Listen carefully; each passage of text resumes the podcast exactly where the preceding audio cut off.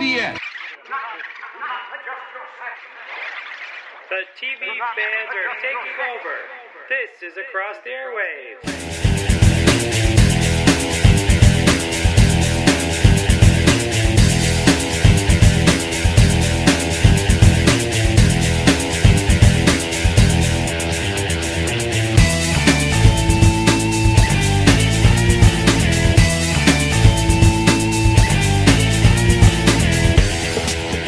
Hi, everyone, and welcome to another episode of Across the Airwaves, the podcast dedicated to giving weekly TV show episode reviews, along with news and opinions on the entertainment industry. I'm Dan Schmidt, your host, and with me is a guy who really wants a magic wand TV remote control. My co-host, Hey everybody, it's Nico and welcome to Across the Airwaves. On this week's episode, we continue to cover the spring 2014 TV season back from Olympic hiatus last week with an in-depth discussion on the following with Andy and Nico, Castle, Almost Human, Intelligence, Person of Interest, Supernatural, Psych, and Revolution, and our sitcom section including How I Met Your Mother, New Girl, Modern Family, and The Big Bang Theory. Then we are going to dive right into the rundown section with our thoughts on The Walking Dead, the season 2 premiere of The Americans, a watch it or not of Mind Games and Mixology, Elementary, and Grimm, and maybe even a few more things I've forgotten. but before we get into all of that, we've got a special edition of News with Nico for you guys.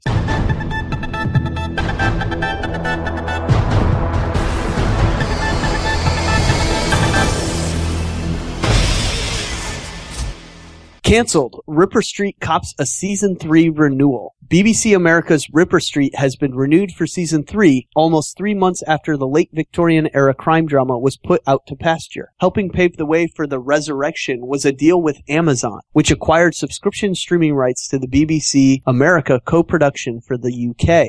The episode will air exclusively on Amazon Prime Instant Video, which has just launched in the UK and will encompass the Amazon service previously known as Love Film before airing on BBC One a few months later. Amazon will also be the only streaming service where UK viewers can watch and catch up on the drama's first two seasons. This is just Amazon's latest move in its ongoing struggle against the reigning king of instant streaming, the all-powerful Netflix, which also recently revived AMC's The Killing for a shortened final season. Amazon recently acquired the exclusive streaming rights to extremely popular shows like FX's The Americans, which I absolutely love, NBC's Hannibal, which is pretty good, and the CW's Veronica Mars, which Dan and I both are huge marshmallows. It was on Netflix until they took it down. Yeah. Yeah. And this is all in addition to their new crop of drama pilots original programming, which viewers can vote on to help decide which ones get picked up to the series. The company still has a ways to go before it can even think about toppling Netflix, but it's definitely putting in some real effort. There's no word yet on when Ripper Street's third season will make it to the US, but BBC America will continue to co-produce the series, which is currently airing its second season in the States, and BBC Worldwide will handle its international distribution. Production on the third season will begin in May 2014. Now, I'm a big fan of this series, but got into it well after the initial run, and therefore was not able to bring it to the Across the Airwaves network for reviews. Yeah, I don't know this Amazon exclusive stuff. I think it's making Netflix a little nervous. I'd be concerned. Well, it's definitely the strongest opposition or contender to go up against them. Definitely. Yeah, for sure. Doctor Who's newbie, Samuel Anderson from The History Boys and Gavin and Stacey will recur on the new season of Doctor Who as Danny Pink, a teacher at Coal Hill School where companion Clara Oswald, played by Jenna Coleman, also works. For the fourth time in Doctor Who history, Coal Hill School is coming to the aid of the TARDIS, previewed executive producer Steven Moffat in a statement. In 1963, teachers Ian Chesterton and Barbara Wright accompanied the first Doctor. These days, it's the turn of Jenna Coleman and Clara Oswald. And very soon now, Sam Anderson as Danny Pink will be entering the world of the Doctor. But how and why? Answers are coming. This is interesting news, and we may see another double companion for a time on Doctor Who. We shall see. I don't know. Is this a love story kind of thing? I I don't know. You know, now that the Doctor has regenerated, maybe maybe there's not going to be the same spark that there was between Matt's Doctor and now Peter's Doctor. They seem to be going for a really old school Doctor Who feel.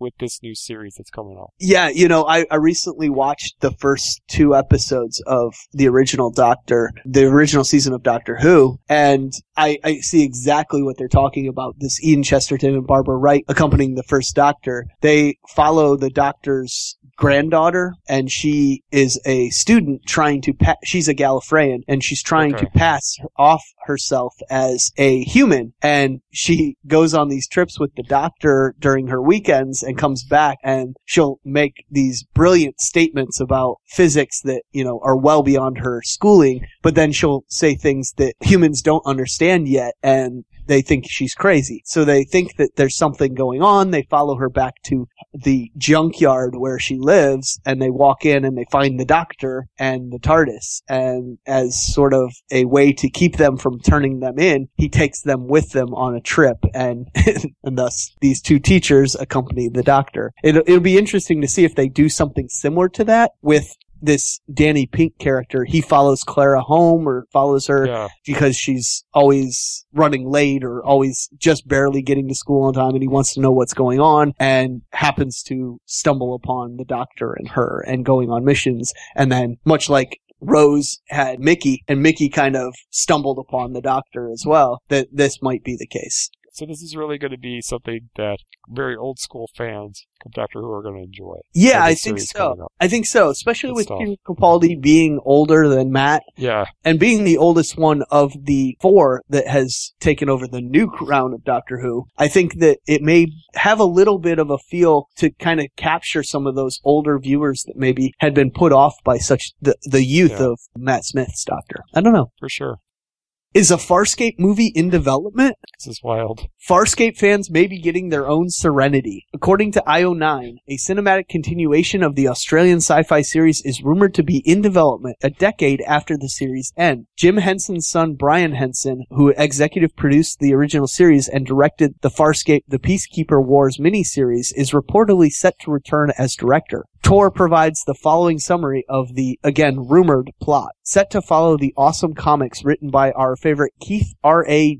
DeCandido, the film would follow John and Aeryn's son, D'Argo, or Little D, as he seems to be referred to, because their baby was exhibiting a set of interesting powers that made him a magnet for galactic villains. We find that John and Aaron hid their son on Earth to grow up. Now the kid is 19 and ready to go into space with his parents. The Farscape show ran from 1998 to 2002, with the Peacekeeper Wars airing in 2004. The original story follows an astronaut, John Crichton, who finds himself thrown through a wormhole into a galaxy where the militaristic peacekeepers hunt him and his new allies. I absolutely loved the Farscape show and the miniseries wrap up, and I'm excited to see where the story goes. I also love the idea that this is the Serenity for Farscape fans. Awesome news. I just hope it happens. Yeah, we'll see about that. It's interesting. It's going to follow their son. Yeah. Yeah, see how that goes over. Daredevil and other Netflix slash Marvel series to film in New York City for authentic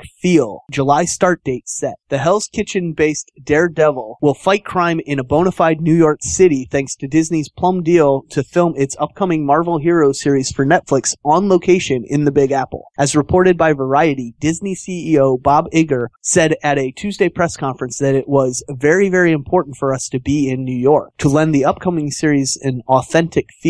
Authenticity comes with a price though. Even with enticing tax credits, the Walt Disney Company will shell out Wow. 200 million over three years, resulting in 400 full-time jobs and 3,000 part-time production jobs to film the four 15 episode series, which will follow in order the characters of Daredevil, Jessica Jones, Iron Fist, and then Luke Cage. Once all four have made their Netflix debut, they will team up for a mini-series event that reimagines The Defenders, Marvel's dream team of self-sacrificing heroic characters. Production on the Netflix Marvel initiative is set to start in July, with the Daredevil series eyeing something around 2015 premiere. Disney isn't messing around with that nice $200 million price tag, but this seems like an awesome plan that could be very successful and potentially change the game Yeah. for streaming TV versus traditional network network television. Once again, we'll have to wait and see how things play out. It's definitely going to change the landscape on superheroes are marketed. Absolutely. That, that's a lot of money to throw into Yep. a show. And I mean, it's not all going towards one show, but it is all one project essentially. Yeah, and I, I think it's going to be good. I, I absolutely think it's going to be good. I think if they're putting that much money, it's got potential. You get the right writers. And really, I think this is more of what people are looking for from Marvel than Agents of S.H.I.E.L.D. Agents of S.H.I.E.L.D. has done a good job. But they want to see a superhero show from Marvel. More in the vein of what Arrow is. But I think this is going to do it. Yeah, I think you're right. Original Ghostbuster and SCTV legend Harold Ramis has died at age 69. Harold Ramis, who wrote and directed some of the best comedy films of the genre's golden years, has passed away at the age of 69, according to the Chicago Tribune and just about every news source out there because he was that beloved. Yeah. Though Ramis was most well known for his movies, including Caddyshack, Ghostbusters, and National Lampoon's Vacation, his early years as a comedy mastermind were forged on the legendary Canadian sketch show SCTV, which he wrote for and performed on. As it did for many of his SCTV co-stars, the Canadian show would springboard Ramis to Hollywood, where he wrote and or directed Animal House Meatballs, Back to School, Stripes, Ghostbusters, Groundhog's Day, and Analyze This. As an actor, he played geeky characters such as Ghostbusters Dr. Egon Spengler and Stripes Russell Ziskey. Ramis's influence on comedy today cannot be overstated. Ramis died of complications from an autoimmune inflammatory vasculitis earlier this week. Dan, did you have any thoughts about this? Yeah, it's it's tragic. It really is. Harold Ramis has been a big part of my life in terms of. I mean, he was my childhood. I was I loved the Ghostbusters when I was a kid. I had all the toys and the firehouse and all of that, and he was one of the people that brought that to life for me, which was great. And it's sad to know that he's gone. That there's one less Ghostbuster in the world. And really, my dad and I had bonded over watching a lot of these films that he had done. I think I've seen just about all of them. I've watched them with my dad and recite the lines all the time and stuff. So, uh, you know, it's, it is, it's, it's huge to see a writer that was such a big part of my life and probably influenced things I wanted to do come pass away and not be with us. He's definitely going to be missed and his work will go down in history. I don't think anyone's ever going to forget these movies, especially Caddyshack, Ghostbusters, National Lampoon's Vacation. Those will forever be staples of comedy and staples of a lot of people's movie collection. And you have to say Harold Ramis lived a great life being able to do that for so many people. But it is sad to see him go. Yeah, and we'll close this week's news with Nico with a few lines in his own words. I'm more on the wall than they are. It's definitely true. Uh, I think I have hidden somewhere deep inside me is an alter ego that's a lot like Bill's or Dan's or John Belushi. I mean, I admire those guys for the incredible courage it takes to, to be as crazy as they are. Um, I wish I was more like that. And I think the way I express it is in the things that I write, you know, for them or with them, and in the kinds of comedies that I do. I mean, people often seem surprised, based on the films that I've worked on. That they think that uh, people will say, "Oh, you're so much smarter than your films, or you're so much more serious than your films." But uh, I think the films ref- reflect the side of me that I don't really get to express. You know, I'm a, a husband and a father, and uh, being a director, you know, requires that you act like everybody's father, you know, and like everyone's psychiatrist as well. So um, I, I, don't get to act out a lot, and uh, I just channel it through the writing. I think. Now to kick things back off, we're going to jump into the following with Andy and my discussion on the episode "Fly Away."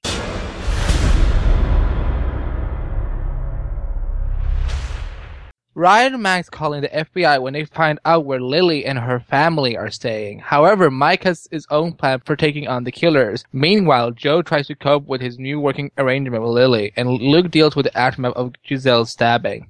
This week's episode once again ramped up the action as Ryan Hardy and crew actually got crap done this week. Aside from being just a few steps behind Joe and the FBI mole, that is, they actually got their crap together and almost got their man. It's funny how the mole was introduced this year to retro explain the FBI's ineptitude in season one, even though Agent Mendez would rather blame it all on the screw ups of her predecessors rather than admit that there might be a mole. Anyhow, Mike knowing that there is a mole now and that Joe was alive led him to Ryan Hardy's motel doorstep, ready to quote, go off the reservation with him and Max. But something's gotten all twisted inside of Mike, giving him more of a sadistic edge. And you know what? I loved it. the way he just stabbed at Luke when he and Lily were having that standoff on the bridge, or how he almost beat Luke to death with his bare hands later on. Great stuff from Mike this week. It really is showing sort of how messed up he is. What do you think, Andy? Do you like this twisted version of Mike, or would you rather him be more the Boy Scout slash conscience of Hardy from last season? Well, here's the thing. I'm on both ends actually because one, like I like that we're going back to the, to the story plot that we saw in the last couple of episodes last season, where he was starting to become more like Ryan and starting, you know, to become more violent and so on with the victim, you know, with the with the criminals. Mm-hmm. And I'm glad, you know, they- they're still touching on it because I don't think it was resolved last year. But at the same time, I felt like when we saw him beat up that twin, like it was, that was probably the most brutal thing we've, uh, we've seen on the following this season, to be honest. Yeah, you're absolutely right. It was almost as brutal as what they were trying to do to him when they captured him that one time and started beating on him, you know? Exactly, but I'm I like the dynamic. I like that now that the the roles have been switched. That Ryan is now the one who has to try and you know kind of save him in a way, try to help him and so on. Sure. Do you think it was a little bit ironic or a little pot calling the kettle black when Hardy gave him sort of a, what is wrong with you, man, at the end of the episode when just five minutes before he had stabbed that guy on the stairs, you know, and, and killed him just to keep him quiet? Do you think it's a little bit, I don't know, hypocritical of, of Hardy to, to be coming down so hard on Mike for, for beating on Luke? No, I think he's doing the right thing because you know he knows the stuff that he did, you know, last season. You know, he know how you know how dangerous this can become. Yeah. So I like that he's actually, you know, I think he has a right to say, oh, you know, you have to, you know, you you, know, you can't be like this. It's Yeah. not good at all. Yeah, I sort of see it as Ryan being like, you can't become me. You need to be the, the level-headed one. You need to be the one that's on the right side and everything like that. I think Mike is really struggling with that because we saw him give himself up on the bridge so that that innocent guy didn't get hurt. That's still the good guy, the good agent, the moral guy stepping in there. He could have easily just snuck up behind Lily and slit her throat or something like that. And, you know, obviously that's not the way the, the show wants it to go down, but that's one of the options. But he couldn't allow the possibility that that innocent guy could die. And so that's still the struggle being shown of the good guy and the bad guy. So I, I like that as well. Yeah, I will say though is that the one thing I did like with, with him stabbing that twin was that it was once the heroes did something unexpected because you know for the majority of the series we we always expect these you know we always know when they're supposed to you know attack or shoot or stab or something you know when it comes to the good guys but with the bad guys you know we, you never know so I like it this time we you know it was something that we didn't see coming from the heroes Sure. That's a great point, Andy. I like that too. yeah Now, not only did this episode ramp up the action and close out a big chunk of this season's story at just shy of the midway point, it made the perfect argument for a shorter following season. Hell, what is this, episode 6? I think a shorter run for this season would actually be better, since we're now seeing more of those being successful these days. A bunch of shows are doing 10 episodes, maybe 13 episodes. 15 episodes, as we discovered last year, maybe just a few too many or too long for this particular premise. I think a 10 episode season may have been better, and with that in mind, we'd be halfway plus one at this point. Now, don't get me wrong, I enjoy this series, but I'm worried that it could feel like it drags on for a while in the middle, like it did last season. However, to the show's credit, they did alleviate some of my concerns about a dragging middle. I was assuming the Lily Joe arc would drag on for five more episodes, giving us more stare downs and power plays within the murder manor, like we saw in, in Havenport last year. But this episode blew that all to hell almost immediately.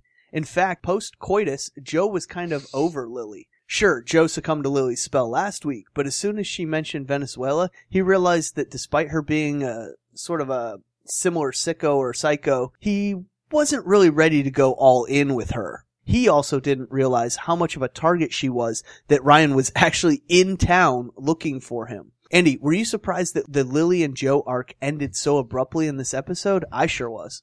Yeah, I was too, but I just have to say, you know, and this is gonna sound so weird, but you know, hey, what hasn't Andy said at this point that isn't, isn't weird on the following section?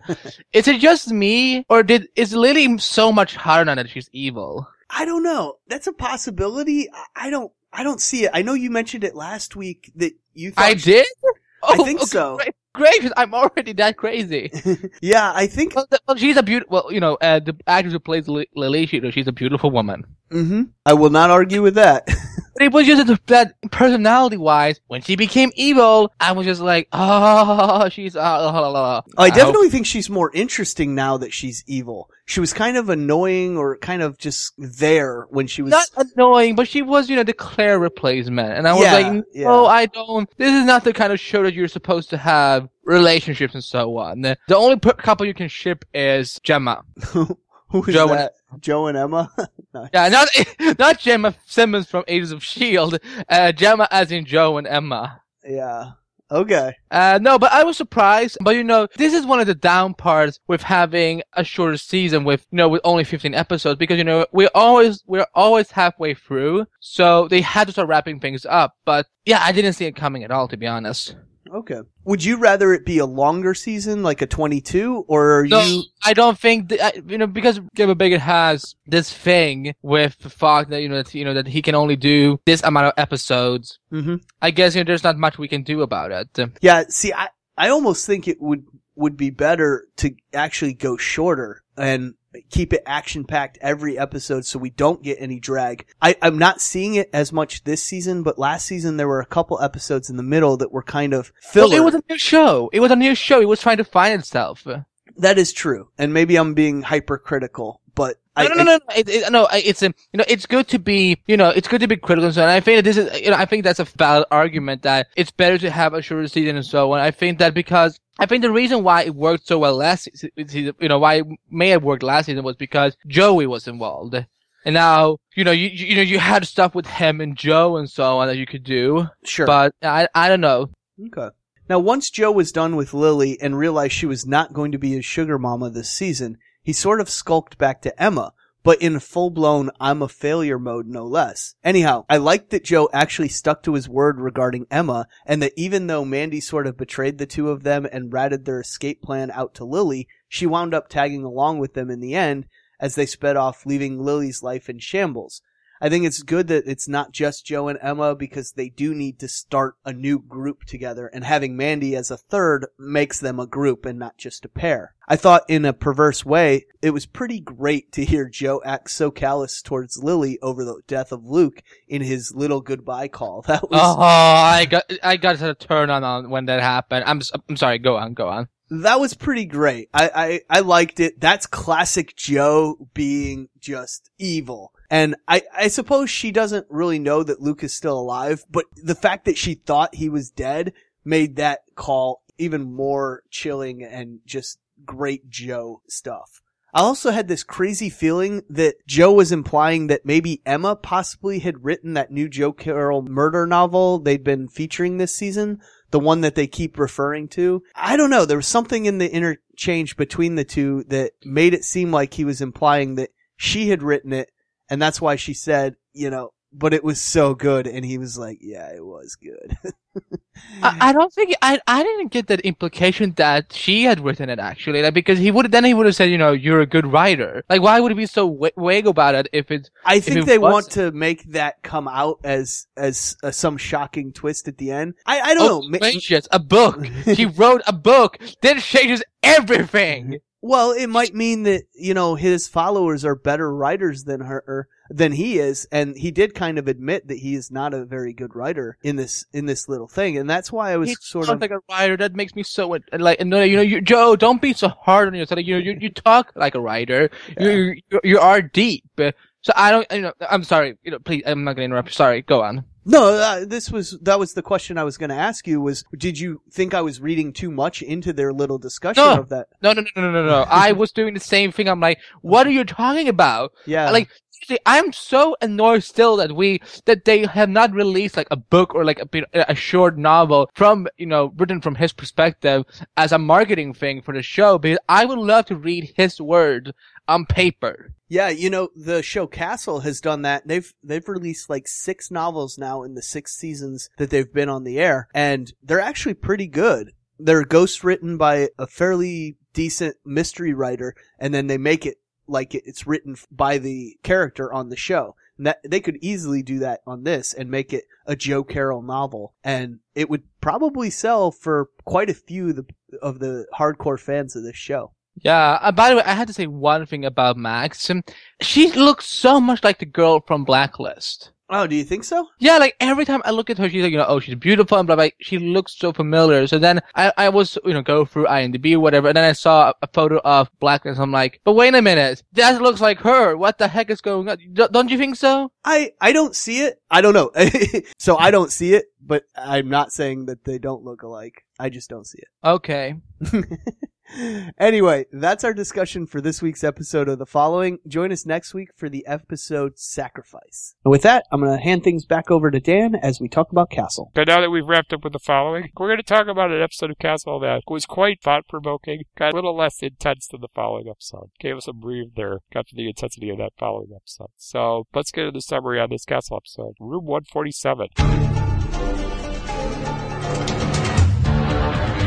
Castle and Beckett seemingly have an open and shut murder case when a woman confesses to having murdered a struggling actor. But when they determine the woman couldn't have done it, another comes forward to confess just as convinced they did the murder. The team realizes that multiple confessions by strangers have made this a mysterious case indeed. Because the summary just mentioned, this Castle episode started out with a head scratcher of a woman confessing to a murder that she couldn't have committed, which is something we've seen before on other police procedurals. However, with this instance of walking backwards through a case to clear an innocent person's name, the writers were able to suck me right into the story by not just having one person confess to a crime they did not commit, but three people. Nico, was this an exciting and new way to handle the classic innocent person being framed scenario that left you intrigued with this week's mystery? Yeah, Dan, having the multiple people confess to the crime and have the exact details correct really made this an interesting case and and an interesting mystery as well. I liked how they kept the mystery going throughout the episode, and when the final guy came in to confess, they even blew him off. So Yeah. that was kind of funny. That made it fun at the end when he wanted to confess since he never got to, and Beckett made that quip that if she had to hear that confession one more time, she'd shoot someone. I would say this was one of the better mysteries in this show has had in a while, and and that's saying something because this has been a pretty rock solid season of Castle. Yeah. Well, and the jokes, I mean, the fact that they did a really clever mystery and also made kind of a fun joke out of it was great stuff. Sure. I mean, it was everything you wanted it to be. It was funny, it was serious, it had its twists and turns. So excellent job with how they put that together, and you're absolutely right. This is one of the better mysteries. And yes, this season has been good on top of that. So yeah, great, great synopsis there all around, Nico. Now, with this conundrum of such kind of a complicated mystery came a very rare moment for Castle, where he couldn't come up with a wild crackpot theory to explain why three people confessed to the same crime. Nico, did you feel this was out of character for Castle, or did they make up for it later with him making the observation about the refrigerator? You know, I, I was not concerned or felt it was out of character because it was a plot device or way of showing how crazy this experience was for everyone that even Castle couldn't come up with a crackpot theory. That's all I really saw it as. Uh, so I wasn't too Okay. concerned. Yeah. Yeah, just double checking on that. Yep. No I kind of felt the same way.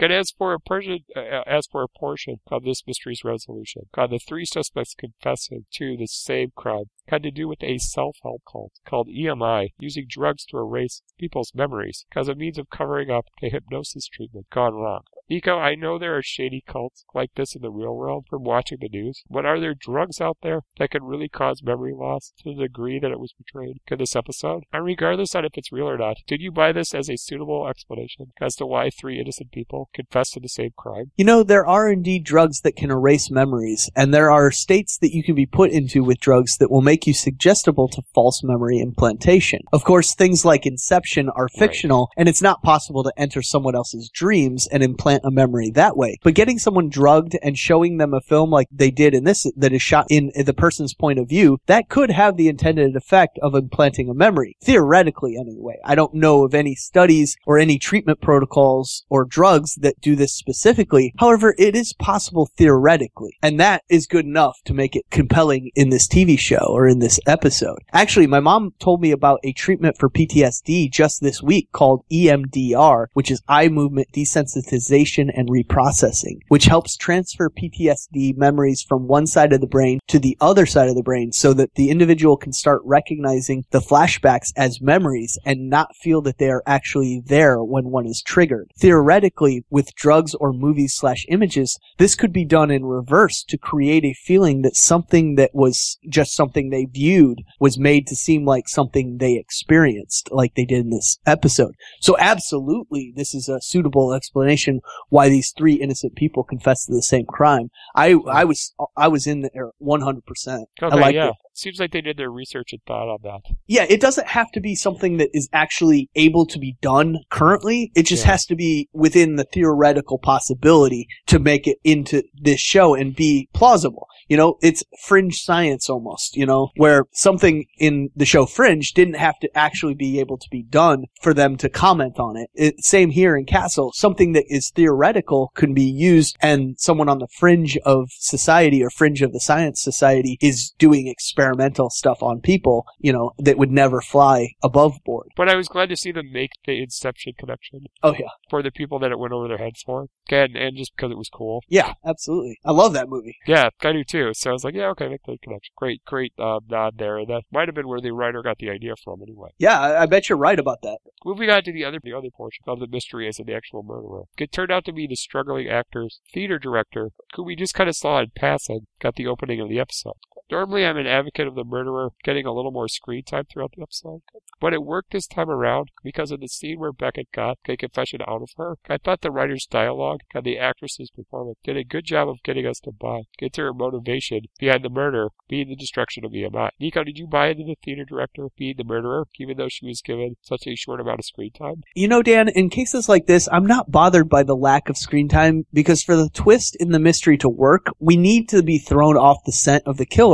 And for that to work, we can't see too much of her lest the twist be spoiled. So this was alright with me because it fit into the mystery and storytelling style this week. But in other mysteries or other styles, it would be disappointing. As for her being the murderer who was so obsessed with stopping the EMI cult that she was willing to kill to ensure their destruction, I did buy that idea. We've seen this play out in real life and many other cult based stories in film and television, so I bought into it here as well, for sure. Yeah, same with me. Again, I thought the development they gave her that she such a short scene at the end was just really well done and written. Yeah, absolutely. It brought the whole mystery together. And yeah, it was just a real quick wrap up sort of thing, but they did it so well that it, Yeah. it, it fit, it fit the story and this mystery very well. Yeah, I mean, this is a great episode, really. Much better second half episodes we're getting this year than last year. Yeah, I agree. I mean, we got that really great 100th episode last year, but after that, it was kind of all over the place. This is much, much better. Yeah, I actually saw a pre-production or a production photo of an upcoming episode that I think is going to be similar to that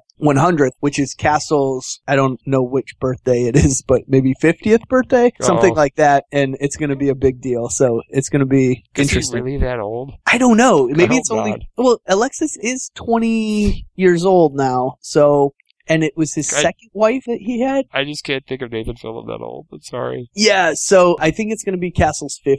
Oh my. All right. Well, wow. Okay. But anyway.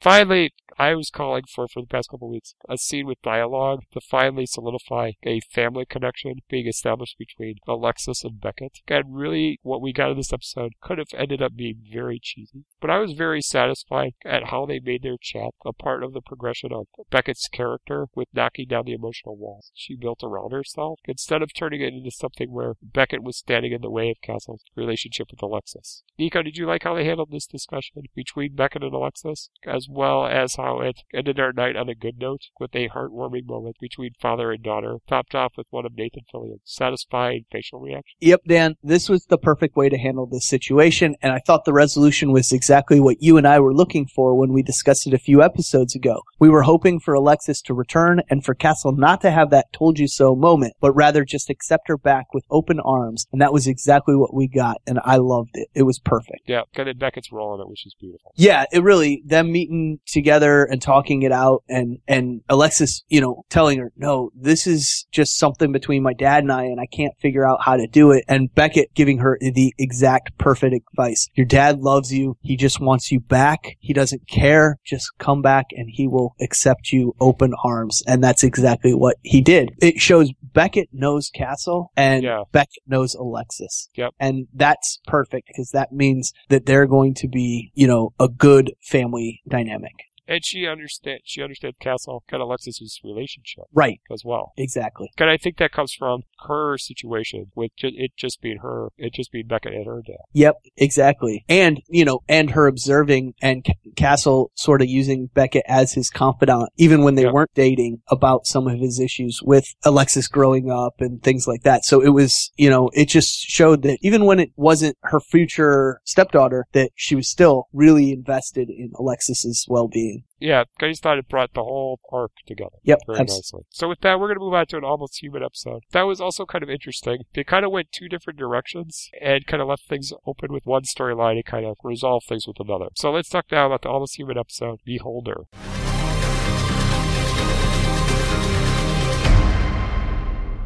Detective Kennex and Dorian track down the murderer of a Chrome who, in his quest for perfection, is tapping into the DNA of his victims via a pinprick on the back of their necks. I thought that a murderer killing people for their DNA to perform plastic surgery on himself gave us another great mystery that fit right into the imaginative world created for Almost Human. Through being what I thought was a futuristic version of the Phantom of the Opera with a twist, which we'll get to in a second. But first, Nico, I've got to ask, what was your thoughts on this concept when it was initially introduced in the episode? Can you see my Phantom of the Opera connection to this mystery? Dan, I do see your Phantom of the Opera connection, and I like it. I was thinking something similar and thought the fact that the woman was blind and would not have cared about his defigured face made the story all the more tragic. As for the use of the victim's DNA to do nanite level microplastic surgery, this was exactly the kind of futuristic science fiction based stories that make this series work and are the kind of cases that I want to see week in, week out on this Yeah. show. This was yet another great story that fit the setting of this series so well and just more evidence that, like Fringe, this show is getting better as the first season goes along. And really, I feel like the first season is similar to Fringe, where it's establishing stuff. And then once it gets established, everything's going to take off in the next couple seasons. Yeah, absolutely. I agree. If, if it goes that way, I hope. I hope so too.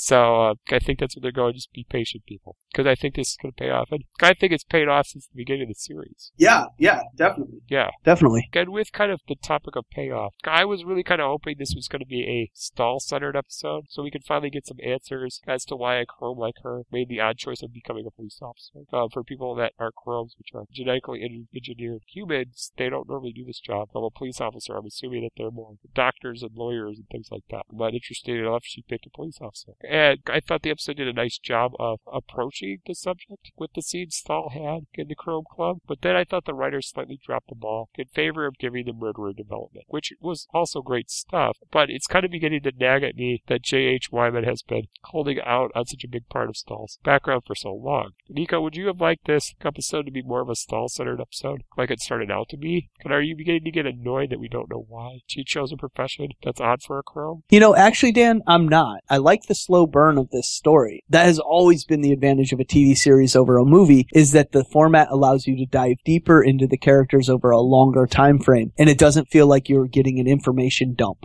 In real life, we don't learn everything about a person in a s- single meeting. So it makes more sense to do it this slow way where we learn a little bit about each character a little bit at a time. I think if they just gave us everything we want to know about Stahl here, there would be no future intrigue with her story. So I think the slow burn is actually the best method so we don't lose the intrigue. Of course, we want that information and want to know more about her, but if we got it, then it would ultimately not be as good later. So I think like it's good to want that and to continue to feel like, oh, I wish they were giving us more, but that's what keeps us invested in her character and invested in learning about her character and understanding what drove her to become a police officer. Why does she love it so much? Why does she get happy catching bad guys? What is it that drives her? Is that some sort of more regular human drive than a chrome human drive? Is, Yeah. you know, those kind kind of things are things that we can look forward to later that aren't necessarily, we wouldn't dive into and wouldn't get as invested in if it was just an information dump early on in the series.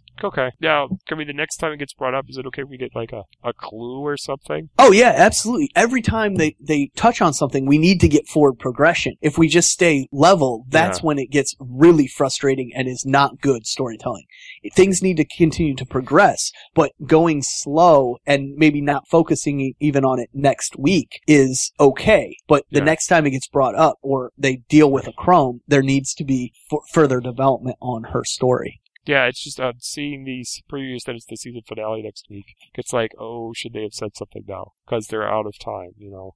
I mean, is this something okay that can wait till a second season? I think so. Okay, because it's it's going to leave people interested to come back to want the answer. Yeah, yeah. Okay. And yeah, absolutely. And as for the great development of the murder character, I just mentioned, I thought it was brilliant the writer chose to have his motivation behind repairing his face come from the guy just being a perfectionist, rather than going with the trope of trying to recover from some accident. Because in my opinion, it made the twist of the girl he was trying to improve his image for being blind come off perfectly, in a way that left me surprised, but satisfied with the impressiveness of the twist. Uh, Nico, what did you think of the motivation behind the murderer's actions, and the twist that ended up coming along with it? Dan, I thought the fact that she was blind and would not have cared about his disfigured Yeah. disfigured face made the story all the more tragic.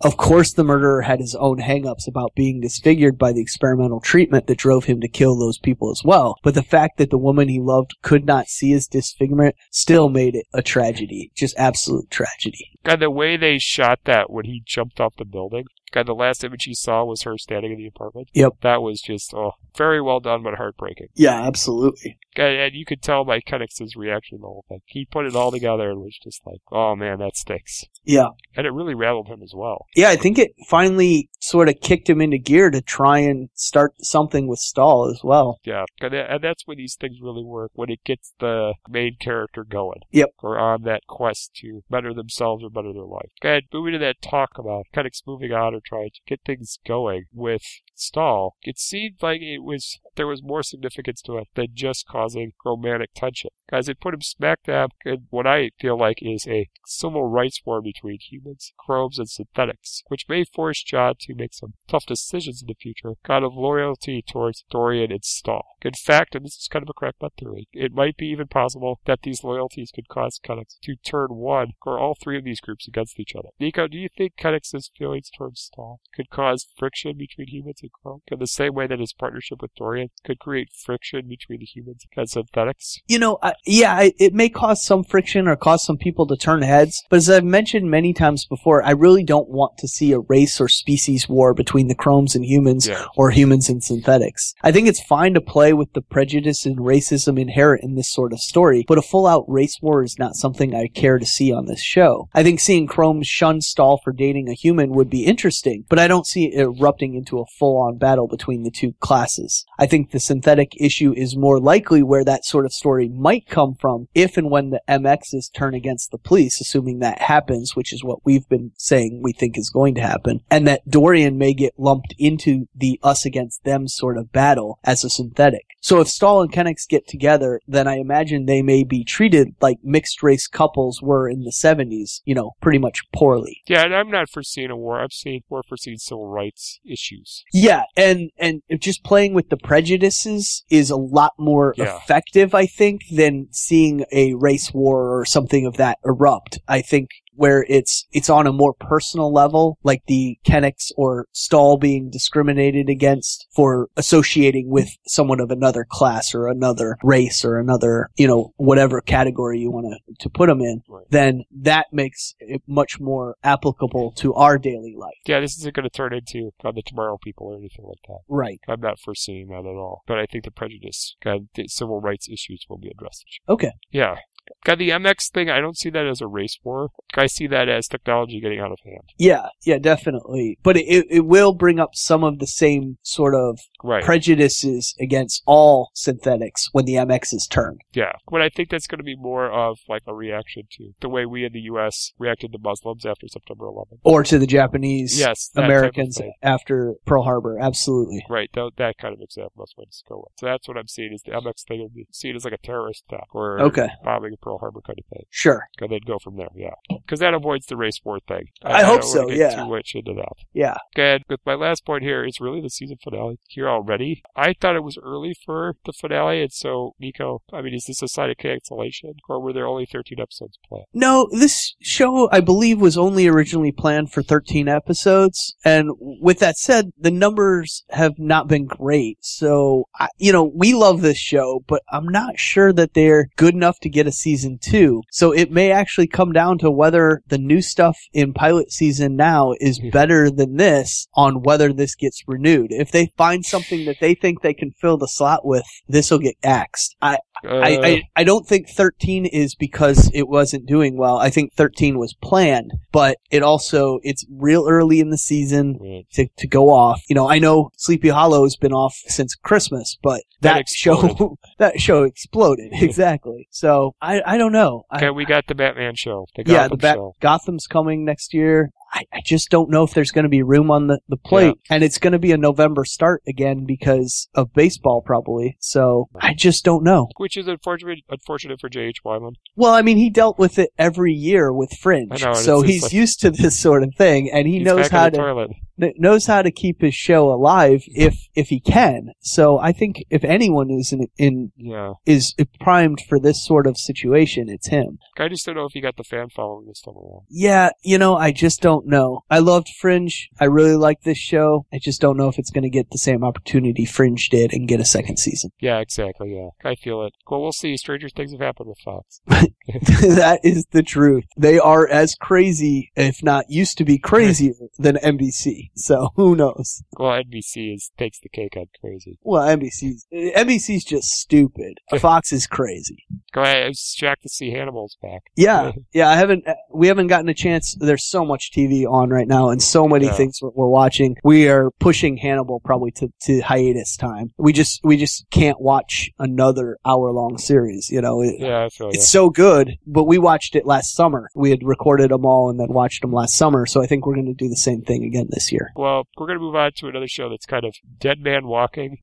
probably. Got also one that I'm enjoying, but I think a lot of people don't have room for it. They don't have another, like you said with Hannibal, they don't have room to put another hour long show on their plate. Yep. Especially when there's two already pretty solid ones on Monday night in the, ta- in the same time slot. But anyway, we're going to talk now about an intelligence, an intelligence episode that I enjoyed called Delta Force.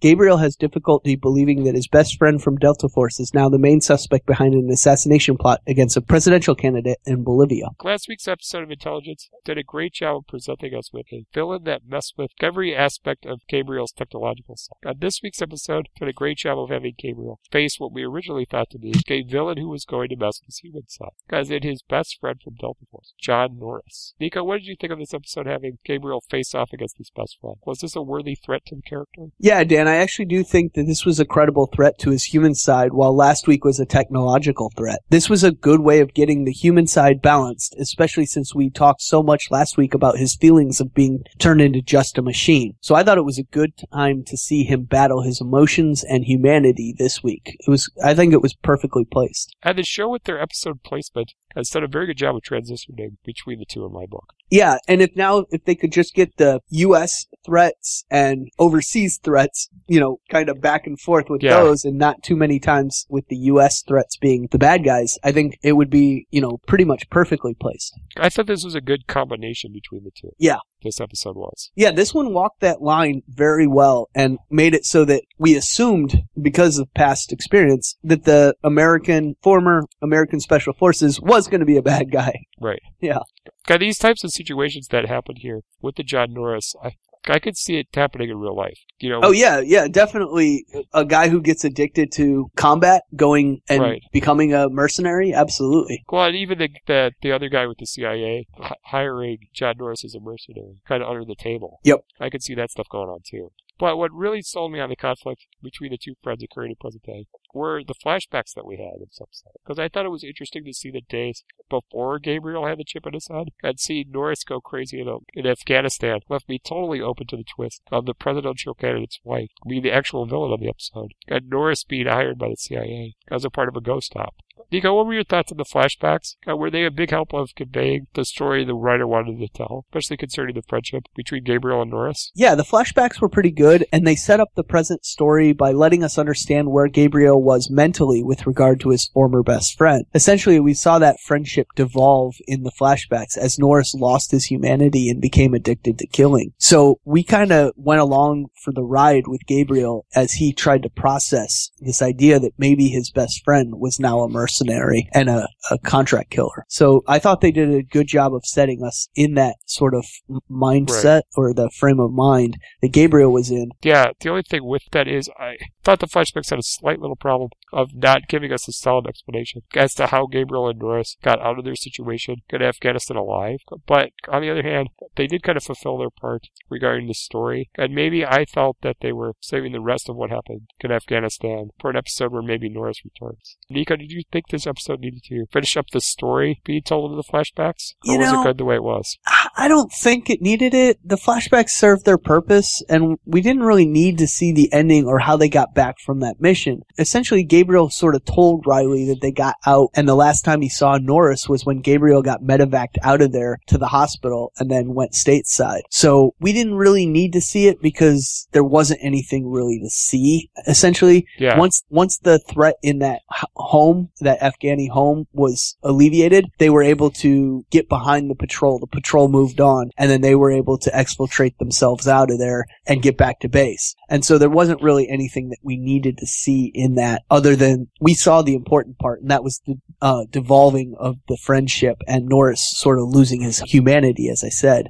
Right. And so I think we saw everything we needed to see out of that Right. But the question is, is, is it still lost with him? that's where the ending comes into question. We don't know exactly where Norris is. He does seem to enjoy the killing part, and he probably has, he's probably willing to kill whoever is Right. his objective. But I think that he does still take orders, and he is still a soldier. So he's not so far gone that he's Yeah. like a Slade Wilson sort of character from uh, Arrow, Arrow. or or or just DC in general. He's not crazy. He enjoys Yeah. the killing, but he has some morality. He still seems pro-America. Yeah, he's definitely still got the the military hierarchy. He'll Yeah. take orders, he follows orders, but he enjoys the fact that he gets to kill people. Right. Exactly. And not just that he gets to kill bad people, he gets to kill people, you know, whoever Right. he's told to kill. So there is some, you know, messed up morality in that, that he only kills people he's ordered to kill, but he enjoys the actual killing. They bring the character back. There's a lot to play with regarding that debate as well. Yeah, absolutely. I think so. So that was smart. Yeah. Go ahead, guys. For another question I've got for you on this episode, or this topic is: Were you happy with the presidential candidate's wife being the villain, and Norris ending up as Gabriel's ally, or would you have rather seen Norris just remain as the bad guy? You know, I felt like the wife being the bad guy was so obvious that you could tell it from her, from almost the first time we met her. She was Yeah. acting all shifty, and when they mentioned her being a teacher as part of the vetting process for the candidate, being sort of a moderate and safe bet, they all but screamed that she'd be the reason he was dangerous. On the other hand, it could have been interesting to see Norris remain the bad guy, but I was sort of okay with him actually being on the same side as Gabriel in the end. Let's just say that the ending of this episode wasn't all that great, and it wouldn't have been any better if Gabriel just caught up to Norris and killed him either. So I guess this was the best ending we could have hoped for with this story. So, you know, it,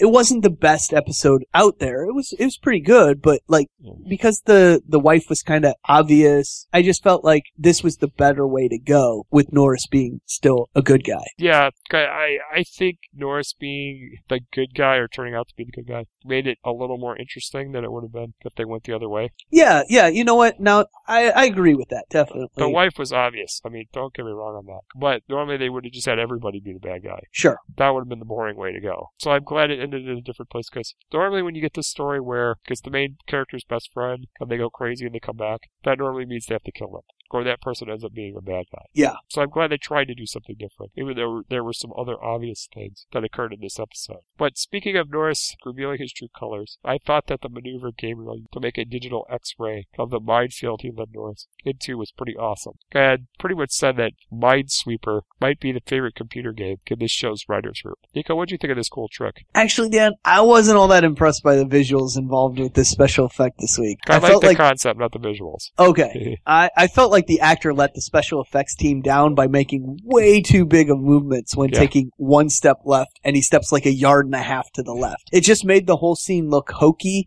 and made it so the effects had to have the bombs spaced ridiculously far apart to account for bad acting or maybe it was bad direction in this scene. Let me just say, it could have been done so much better. You're right. The idea of like a minesweeper is kind of cool, but the execution here was, was sh- shoddy. Okay, because that's what happens when your show's going down the tubes. Well, that's just my opinion. I mean, Right. anybody could think this was great and I'm an idiot, but in my opinion, it just, it wasn't up to snuff. They, they do so many great visual effects, especially with the cyber render, Yes. that this just didn't seem as Good. out, you know, as good. yeah. I don't know. Just one man's opinion. And even though they interacted very briefly, though, going on to another topic, I was quite amused by Riley's back and forth banter with Norris. I know it wasn't long, but I kind of want to see an episode where he comes back to team up with Gabriel and Riley. In addition, I think the difference in philosophies that Norris has with Gabriel and Riley will help give them an understanding of some of the frustration Lillian has to deal with in regards to the difference between her tactics with running Cybercom and Lance Reddick's character running the CIA. Nico, do you think that we'll be seeing Norris again? You know, I, I don't think we will. The, Okay. the only way I see them running into Norris again is if he does actually go rogue and they have to actually go in and try to stop him. I, I say this because if Cybercom sees Norris come up on a mission, they'll know that it's a sanctioned CIA mission and won't get involved. Now the CIA and Norris could come to Cybercom and request Gabriel's help on a mission, which I think is what you were suggesting. But to do that, they would need to read Norris in on Gabriel's abilities. And I just don't see that as likely happening because they were so adamant about not telling him in this episode. It could happen, but I just don't see it at this point. Yeah, no, I, I understand that. Okay. Yeah, and again, we might not have any character come back on the right. show depending on the rate it's going. Right. But I'm still enjoying the show. Yeah, me too. Absolutely. I like watching it. Might not be the greatest at times, but it, it covers its time slot good. So with that, why don't we move on to the exciting return of Supernatural with the episode Captives.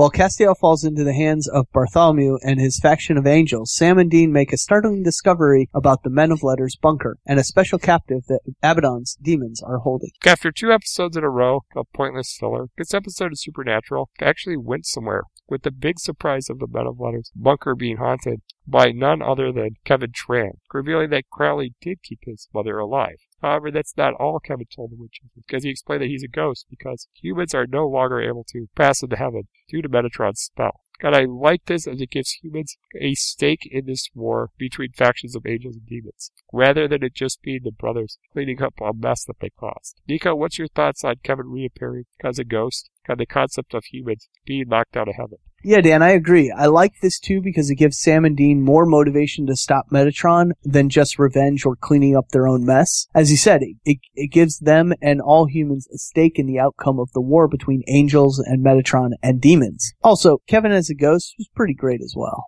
Quan also says that when you're dead on Supernatural, that doesn't necessarily mean you're off the show. Right. And I thought it let us say goodbye to Kevin. Yeah, definitely. I mean, we got closure with that character, which was good. I mean, the death was very shocking and it needed to be, but this is nice that we kind of got a prelude to it as well. And I think that was good for a lot of fans of the character because I did think he gained fans. Yeah, definitely. Yeah.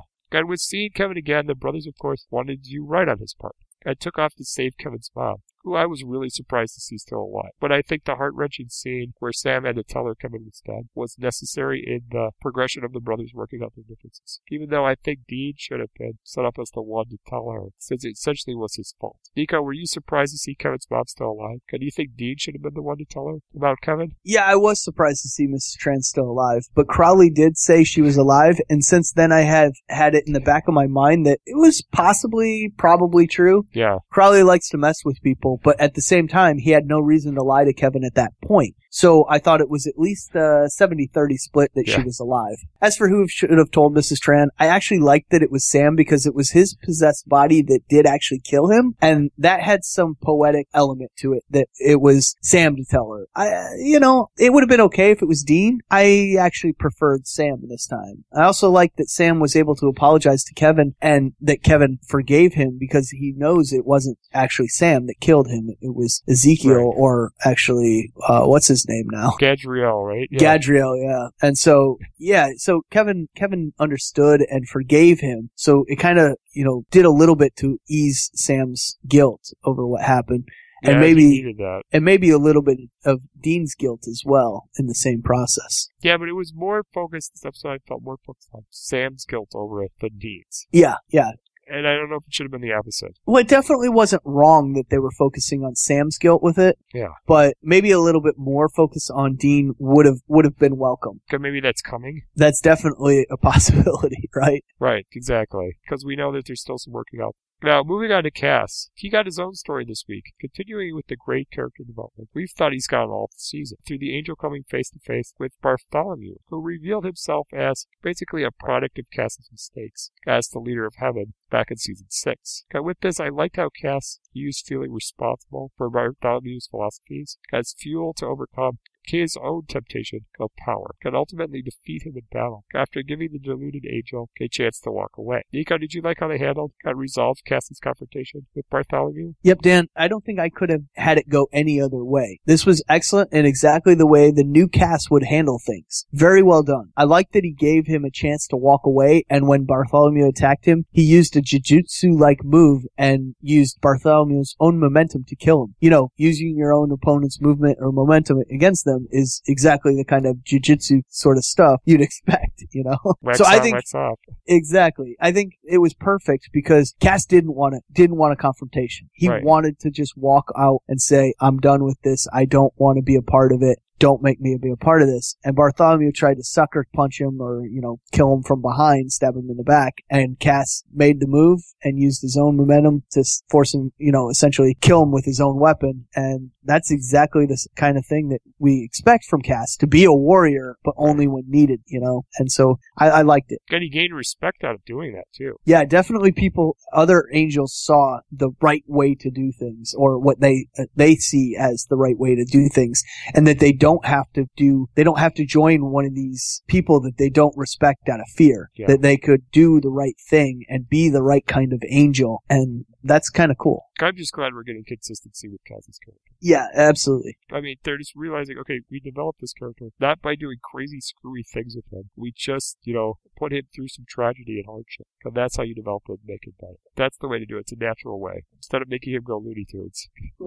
But they're justifying it a little bit better now too. I mean, it, uh, Jeremy Carver's coming to clean up a lot of those messes, which is great stuff. And in addition to a personal victory, as I kind of mentioned before, we also saw Cass gain his own following of angels, which better not get killed off like every other angelic ally that's come Cass's way this season, because I would really like to see the character get a chance to lead. We've heard about Cass being a leader off screen, but we've kind of not really seen it. But I'm kind of interested to see it, especially now that he's evolved into what I would say is a good leader. Nico, do you think Cass's new angel faction will stick around for a while and develop as a part of his progression towards becoming a good leader of heaven, as opposed to what he was in season six? Yeah, I would imagine that it has to at this point, right? You're correct that we have heard of the mighty Castiel and his leadership of the past, but we've not seen it on the actual show. It would be nice to see him grow his faction, and they sound a lot like the kind of angels I was talking about that lived a lifetime on Earth working with and living as a human as part of their training to become angels that help humans and run the day to day of heaven. It would be nice to see those sort of angels finally on the show, and if that's the kind of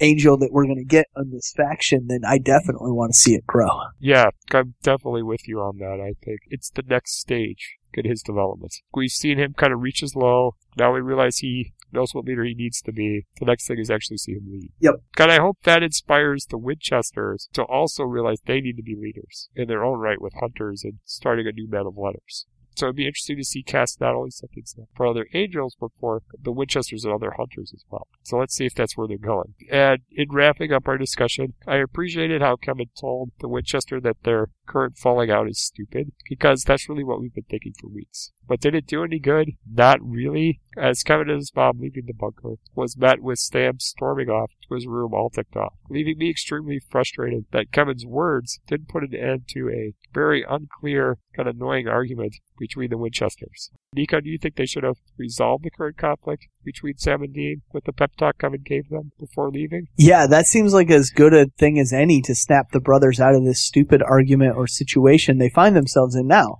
I'm not sure what is going on with this story, but I do hope it is resolved soon. I don't understand it, and that makes me leery of it, you know? Right.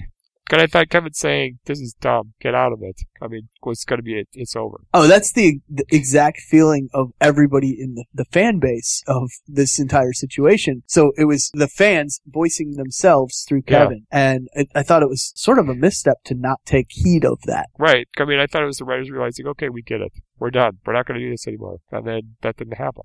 So I hope it's like next week. Well, I can't do it next week because next week's going to be more of an off the wall episode. Um, so we'll see what happens after. Maybe the week after that Let's hope so, right? because it's the Ghostfacers next week. Oh, I love those guys. So they're back. so I'm excited about that. That's going to be a fun episode. yeah. So that's something exciting you guys can look forward to. All right. So you ready to move on to an episode of Person of Interest? I am. that just left everyone on the edge of their seat. This was an intense one. Let's get into the summary of the person of interest episode. Last call.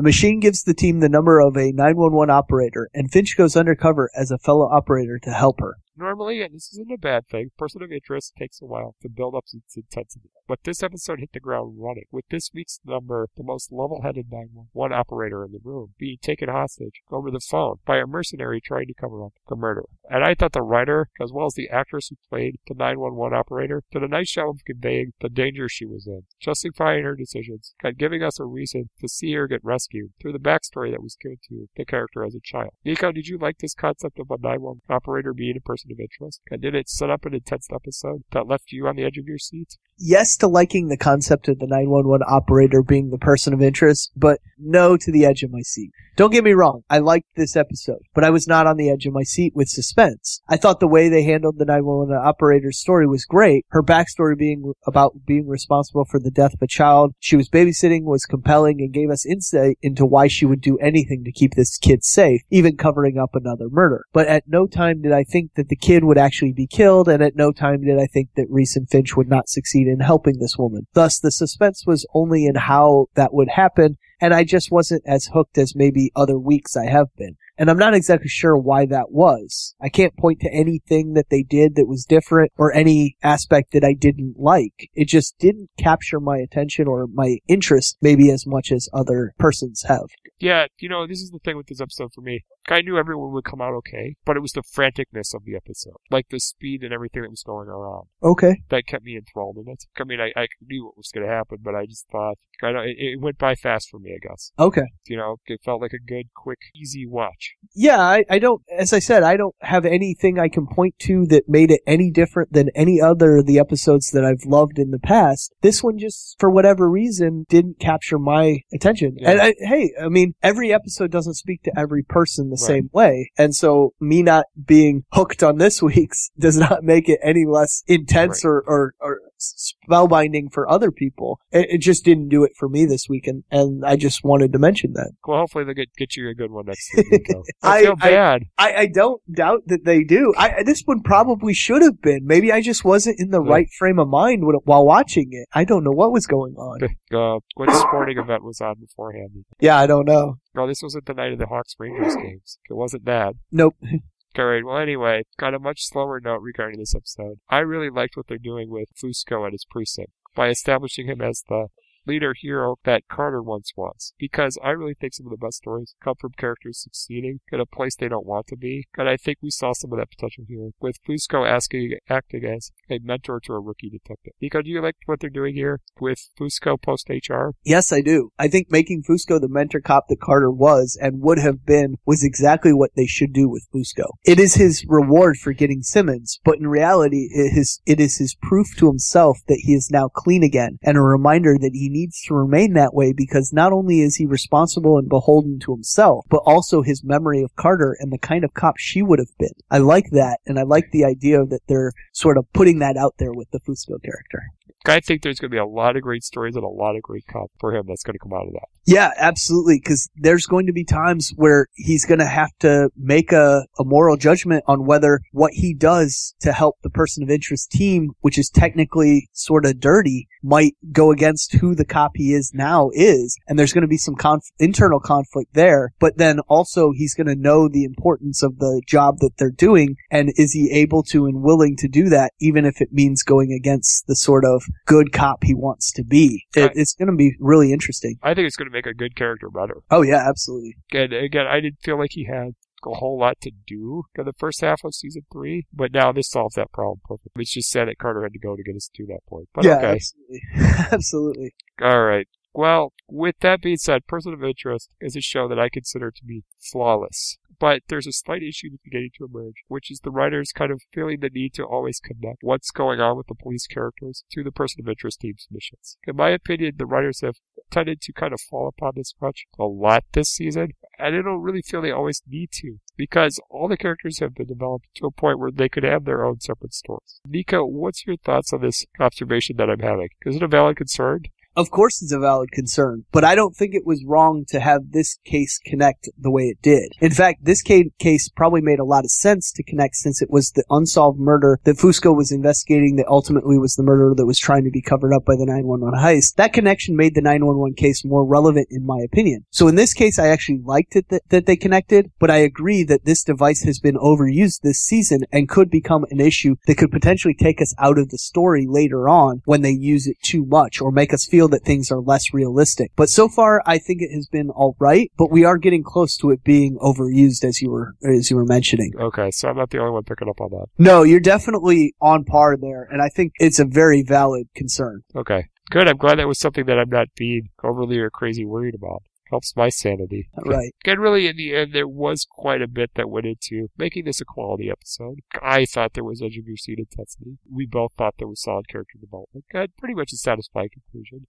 But really, the most important thing to take away from this episode is the addition of another member to the person of interest, Rogue's Gallery of Villains. I ask for my thoughts on who the mysterious voice on the phone that terrorized the 911 operator belongs to? Well, I think it's someone that Finch may know, based on him not wanting to tell Reese and Shaw what's going on. I've also got another piece of evidence to back this theory up, but I think that should wait until our next podcast, because it has to do with next week's person of interest episode. And I think it might ruin some things for people, so I'm not going to go there. However, I will say that it's very possible his voice on the phone could become the surrogate for Samaritan, like how Root acts as a surrogate for the machine. Nico, what's your thoughts on my crackpot theories? And do you have any of your own regarding the mysterious voice on the phone? You know, Dan, I almost think that this adding new bad guys to the Rogues Gallery is maybe almost becoming a crutch of the shows as on its own. Well, when they don't use them enough and we go almost a half season without any word from them. Like That's Julian where I think Sands' character? Yeah, Yeah. absolutely. I just hope that that doesn't happen once again with this new guy that they introduced. Now, as for your theory, what I know of it, I like so far. Maybe next week we shall get a better sense of whether or not he is the root character to Samaritan, or if he is rather, as I suspect, the Finch character to Samaritan that Greer put in charge of running the operations using Samaritan. If you think Oh, about boy. it,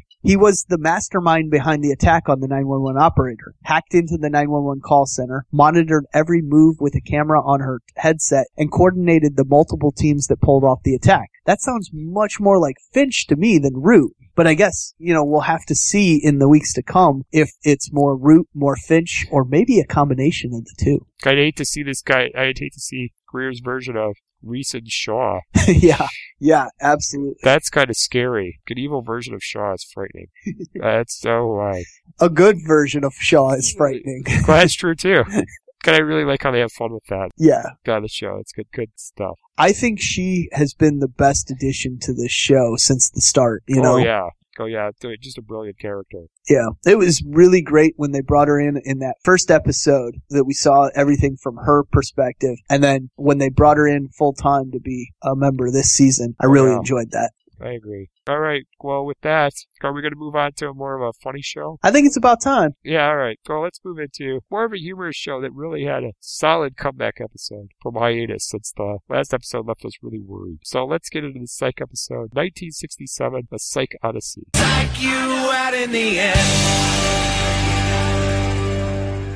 Lassiter is determined to be appointed chief of police, so he sets out to prove himself worthy of the job by solving the murder of the mayor's beloved uncle, Archie Baxter, who was killed back in the 60s, but the case was never solved. Meanwhile, Juliet receives some news that tests her relationship with Sean. After the previous episode of Psych being somewhat of a disaster, this episode was much better. As Trout being gone, Lassie being detective again, got no mention of Gus's dislikable new girlfriend, made things feel back to normal on this show. Until Chief Vick returned to drop the bombshell on us that she's leaving to take a job in San Francisco, sending Lassie on a mission to become Santa Barbara's new chief of police. And if you're a Lassiter fan like we are here at Across the Airwaves, this episode was a satisfying step forward in the development of the character. Unlike the episode where Lassiter found out he was going to be a father, because through this story of becoming chief, he remained the curmudgeonly, hard-boiled cop that we've grown to enjoy throughout this series, instead of being reduced to a scaredy cat shadow of himself. Nico, what was your thoughts on this episode, sending Lassiter on a mission to become chief of police?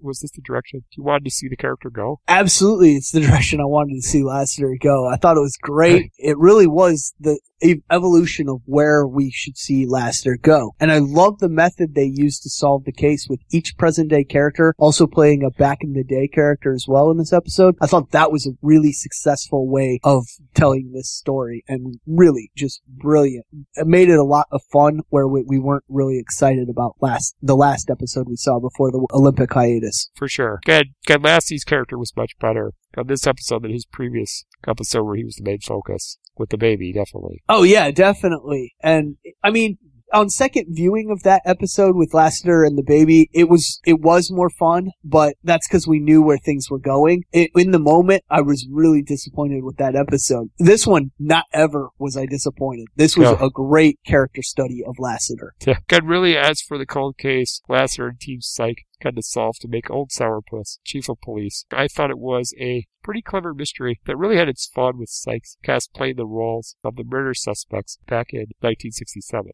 especially in regards to my favorite comedic moments from the episode, which were Dule Hill performing like he was James Brown and James Roday acting as a gangster, who seemed to be more like something out of the 1980s version of Scarface rather than 1967. Nico, what were your thoughts on the mystery this week? Was it suitable for being what may be the final case Team Psych solves together? Also, what was your favorite comedic moment from the episode? Yeah, Dan, this mystery was great this week. I love the way they incorporated the back and forth between the 1967 and present to move the mystery and plot forward. My favorite instance of this was when they had the camera spinning around Timothy Omundson and changing back and forth from Lassiter to Archie Baxter. Really, Kirsten Nelson did a great job in her directorial debut to tell a Yes. very interesting story with a great mystery. As for my favorite comedic moments, come on, son, you know there's never just one. Okay. Lassiter's interview was great. Him in the mayor's office. Yes. That was great. Dule Hill singing as the James Brown or Jackie Wilson like Miles Valor. Awesome. Which is, that's not comedy. That's just awesomeness.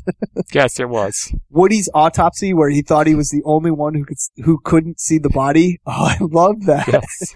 Gus with the fryer. Suck it. and don't forget, never underestimate Sean's caboose Also, uh, the flashback with Sean's dad. as the medical examiner. Yes, with all the hair. Yes. I liked I liked it they chose to do Sean's dad as the medical examiner and Woody as the chief of police. It kind of threw th- you know a little mystery in there, a little uh, twist of fate. And uh, was that a uh, nod to Harold Ramis there? Because Kurt Fuller looked a little bit like his character in Ghostbusters 2 when he was dressed up as the chief. Well, I mean, this was all shot months I and know. months ago, but sure, why not?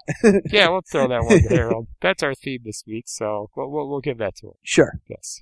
And in the last 10 minutes of this episode, it really went from funny to serious. As Lassiter couldn't accept becoming the chief, and Juliet couldn't be his lead detective, giving us really a wonderful scene, a beautifully directed scene from Chris Nelson again, that wrapped up Lassiter's character development beautifully, and gave a great ending to the story of Lassie and partnership, especially if this is going to be the last, if this is the last conversation they have individually. Uh, Nico, what were your thoughts on this excellent wrap-up the partnership between Juliet, if it is the wrap-up? We've seen these two become not only partners but best friends friends through this series, and we've never seen Lassiter show any emotion towards Jules other than maybe approval. But in this scene, he all but said that he loved her and that she was more than his partner, she was his confidant. This was handled so well, and only as James Roday writing and Kirsten Nelson directing could have done this. Excellent final scene with these two until the finale episode. We do know that everybody's going to be back in the finale episode, so Yeah. that's going to be good. They'd have to be. But that might just be the team. They might not have an individual scene like this one again. No, I think this may have been their their swan song. Yeah, great scene, just great stuff. And and I thought a lot back on those times where Juliet was there for Lassiter, especially those low points where whoever he was trying to find a date kind of had some romance issues. Yeah. Uh, she was really there for him through a lot of those moments, and so that made me think fondly back on their partnership and really fueled this scene nicely. But with things between Lassiter and Juliet being left on a high note, things were left on a low point for Sean, as Juliet decided to solve Lassiter's dilemma by taking a job as chief Vick's lead detective in San Francisco, with her wanting Sean to come along. But that kind of leaves one question. What's Sean gonna do about Gus? And if Sean leaves, who's gonna use his credit cards? In my opinion, focusing on the bromance that acts as the heart and soul of Psych is the way to go for a final season, especially since we have to say goodbye to it. But Nico, what do you think needs to be done to get Gus to a place where Sean can leave him? Because this current girlfriend Gus has got isn't gonna cut it. God, does something big or dramatic need to happen for Sean to reach the level of maturity where he decides to go after Juliet? We all know Henry will be okay because he's got a TV. Yes. But Gus needs to be settled before we can buy Sean leaving him and heading up north to San Francisco. We only have four episodes left, and that means they don't have much time for a new girl to come into Gus's life. This means one of two things can happen. One, this new private eye girlfriend is it. Suck Or- it. No. Two, Rachel Oh. from last season needs to re-enter the picture. Thank you. I'm not sure either really ends the story for Gus where I want it to be, but I think I would actually prefer Rachel to return despite how badly she treated him in the end. You know, she was kind of his one, it seemed like, when things were going good, and then she got another show and they ended things pretty abruptly. But once things with Gus are settled, I think whatever happens in the finale episode is going to be what finally gets Sean to, to the point where he is ready to commit and asks Juliet to marry him. That's where I see the finale go. That uh, that is my guess, but the finale does have an ominous name, so who knows what could happen. Although I suspect it could be referring to the bromance, but we shall see in four episodes. God, there's also that replacement for Jules that's coming in as well. Right, in the next episode, I assume. And we had some theories about where that would go for Gus. So that's still on the table as well, maybe. Maybe, but it seems like so, you know, four episodes so fast. And I mean, it is Gus. He he does move fast. Is it just four? yeah, ten Okay. episodes is total, and this is six. Okay. All right. Well, with that, we're going to move on to another show. I don't know where it's what its status is. It says it's Dead? Man Walking, according to some website resources. I'm enjoying it, and the way it turned around at the end of this episode could make it pretty darn good, where I might want more. Yeah. But uh, we'll talk now about the Revolution episode, Fear and Loathing.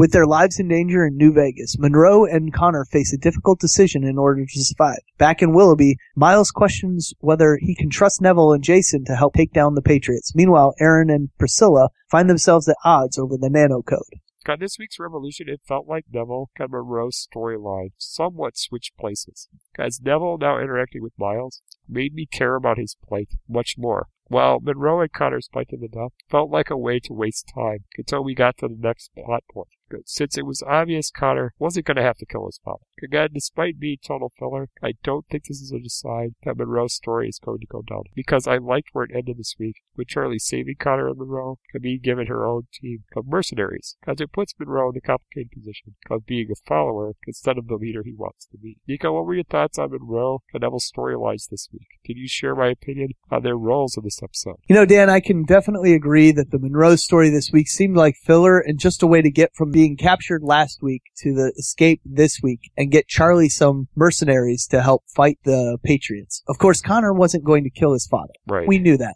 But I can't agree that I was interested in Neville's side this week. I mean, I will admit that it is better than it has been, but I'm still not invested in him saving his wife or whatever is going on with Jason. Just not doing it for me. That's why I About- said it was somewhat. Yeah, Yeah. about the best thing to come out of all of this was Monroe telling Connor to find a woman, not Charlie, Yeah. and settle down. I love the pointed comment Yeah. of not Charlie. I about yelled, hell yeah, when he said that. It was great. I think some of the writers that enjoyed Team in season two are having some fun with Yeah. that line. Yes. I think you're right. Great emphasizing there. Oh, I love that. But I did think Charlie's role in the episode was good. Oh yeah, yeah. I, I don't have a problem with Charlie this season. I think she's Right. a much improved thing. The problem I had was them trying to pair those two up. Right. Or or Monroe and her as well. That was a scary thought earlier in this season as well. it was kind of like everyone thought, okay, they're gonna let's let's just have Connor and Charlie hook up, get it over with, and then move on. Yeah. So they put together an episode. They're like, all right, it's over. It's over. We're done. We got it out of our system. Let's go. She got what she needed. It's done. Yes. Now, it certainly wasn't the center of the episode, but the most important part was Aaron's story. As the morality struggle he and Priscilla had over letting the nanite live or die was very thought-provoking to watch. And the fake-out Aaron Paul himself in a position where he could destroy the program's code was quite a gutsy move for the character. But nothing topped the surprise of this episode ending with Aaron waking up in a version of 2014 where the power did go out which I believe to be the nanites version of the Matrix. However, with the nanites comparing themselves to God, it's possible time travel or alternate realities could be behind this shocking. But we will see what type of explanation Eric Kripke and his team of writers send our way. Nico, did you see this surprise turn of events for Aaron coming? God, do you have any crackpot theories of your own about it? Also, do you think this cliffhanger would have served as a much better send-off into the Olympic hiatus than Monroe's high ski being spoiled? Dan, I suspected that Aaron or his ex-wife would try to pull something like this and try to destroy the nanites because they both felt that they were too powerful. I didn't know how he or she was going to do it or if it would work, but I suspected that one of them was not on the level and was going to try something. I didn't know what it was going to be or how it was going to work, but I did think something was going to happen. I had no inkling of that final moment when Aaron woke up in what appeared to be modern, the modern day if the blackout had not happened. I like your idea of the cliffhanger being the nanites version of the Matrix and would love to see that play out. That seems like a lot of fun. Yeah. Time travel seems a little too far fetched for me, thought. but alternate reality makes a little bit more sense, except that it would have, it would have been 2027 in an alternate reality. So I think your Matrix theory, where the nanites are showing him something by creating a dreamlike world of hypothetical, what, what his life would have been if he had not created the nanites, ah, I don't know. But as for your last question, I absolutely think this episode would have been a better cliffhanger for over the Olympic hiatus than the Monroe's failed heist scheme. Seriously, what were these guys thinking not making this the Olympic hiatus finale? This was so much better, and this would have kept us talking about it over the two weeks. Oh my gosh, yes. You know? This should have Ah. been like season finale of season one. I mean, this is it. This is such a big cliffhanger. It could have saved the show. But now I think it might be too late. It might be, but I think it's it, it probably would have been better to do this as the mid-season finale, mid-season finale for Oh, this yeah. season rather than the Olympics hiatus even. But That might have not been their call. yeah, it, re- it really might not have, or they might not have been able to get us to the point where it made sense that fast. That's true.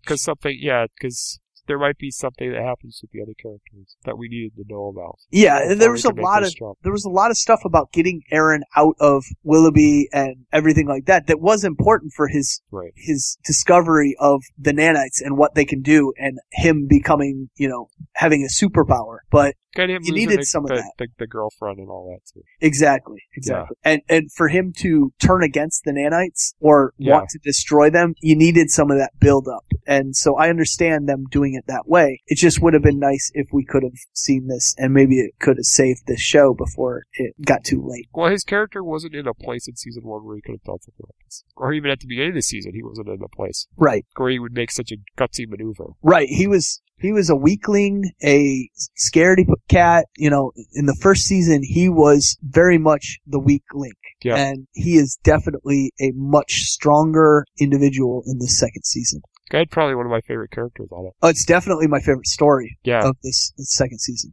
Thank you, Benny Lund. Yeah. Okay, with that, we're going to move on to talking about a show that's also sadly on its way out like Psych. And I think this show's going to start getting really strong as it goes out with only, what, six more episodes to go? Uh, yeah, I think so. So let's move on to the sitcom section where we're going to talk about the How I Met Your Mother episode Rally.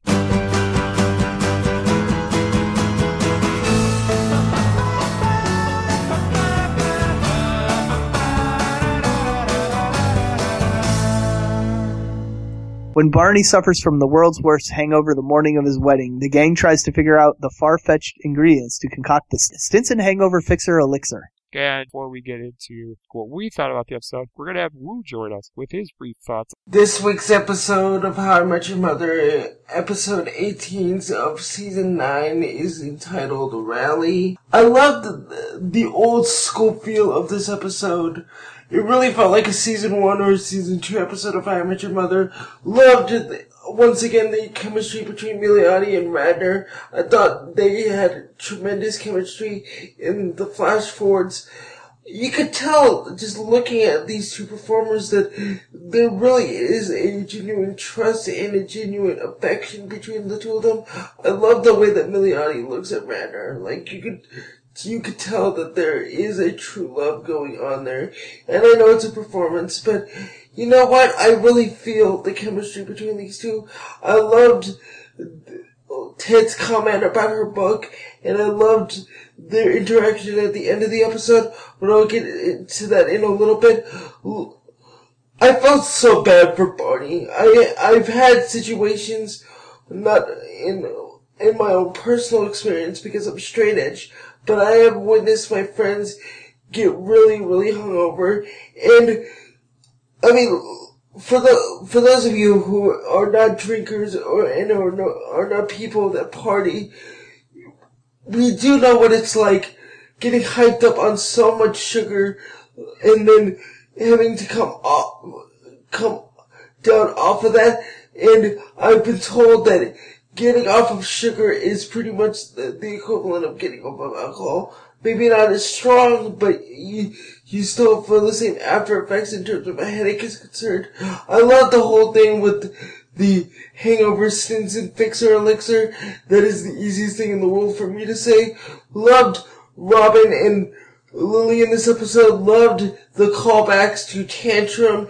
And one of the longest running How Met Your Mother jokes got a new twist when Lily and Robin finally had their little homosexual moment when they kissed. It's really interesting though that when Lily kissed Robin, Robin seemed to like it and Lily was seemed a little bit turned off by it. I found that really, really funny. What a great end to that storyline. The main point of this episode despite all the gags, despite all the weekend at Barney's, which I loved as well, but the main point of this episode was to address something that even Neil Patrick Harris has said, even in an interview that the Met Your Mother creative creative team and casted at the Academy of Arts and Sciences here in Los Angeles a couple years ago, which you can find on the season four DVD. NPH has often wondered why are people friends with Barney? Like he always like makes fun of them, always sets up these elaborate gags just to make the, his friend looks like morons. And in this episode, we find out that underneath all of the suits, all of the catchphrases, all of the like bad boy veneer, Barney really does love his friends. He does love them and respect them and think the world of them, and he may come off as an arrogant jerk 95% of the time. He is a true friend to all of his friends. One last thing, actually two things before I go. Loved the scene at the very end between Milioti and Radnor again. It, you know, one of the bad things about the se- series ending, the, where it is, is we're not, we won't get to see more interactions between Ted and his future wife and their family. I would have really liked to see more of that. And I do love what we've gotten this season, don't get me wrong, but I wish we, I wish we had, would get more just because there's, it, there's so much good chemistry. I loved, loved, loved the thing with Ted and Bacon. Um, I remember the first time I had bacon and my life has never been the same since. No disrespect to pescatarians or vegetarians or vegans, but bacon, it's one of a kind, man. Um, and I don't want to go too long here. I've already spoken long enough. Let's take it back to Nico and Dan. I'll see you guys next time. I can't believe this is the final season, but I'm enjoying every minute of it. Thanks, guys. Thanks for the voicemail, Lou. And there are probably people out there who might have been disappointed with uh, the premise of seeing the nights, Ted, Robin, Marshall, and Lily got the most drunk. Serve up just another episode showing a point in each character's timeline where they had embarrassed themselves. Cause normally I'd be feeling you guys, but with there only being about six episodes to go, I couldn't help but just sit back and enjoy the show. Cause this might be the last time we get one of these embarrassing moment episodes. Cause I have a feeling things are going to get very overarching story heavy over the next couple of weeks. In addition, you can't count this episode as a total loss because there were some solid final season content in this episode, such as Barney getting to see his fantasy of Robin kissing Lily, and the gang repaying Barney for how much he cares about them by actually pulling a weekend at Barney's, which turned out not to be so successful, but it was amusing nonetheless. However, with all that great stuff, as a huge superhero fan, I've got to say my favorite comedic moment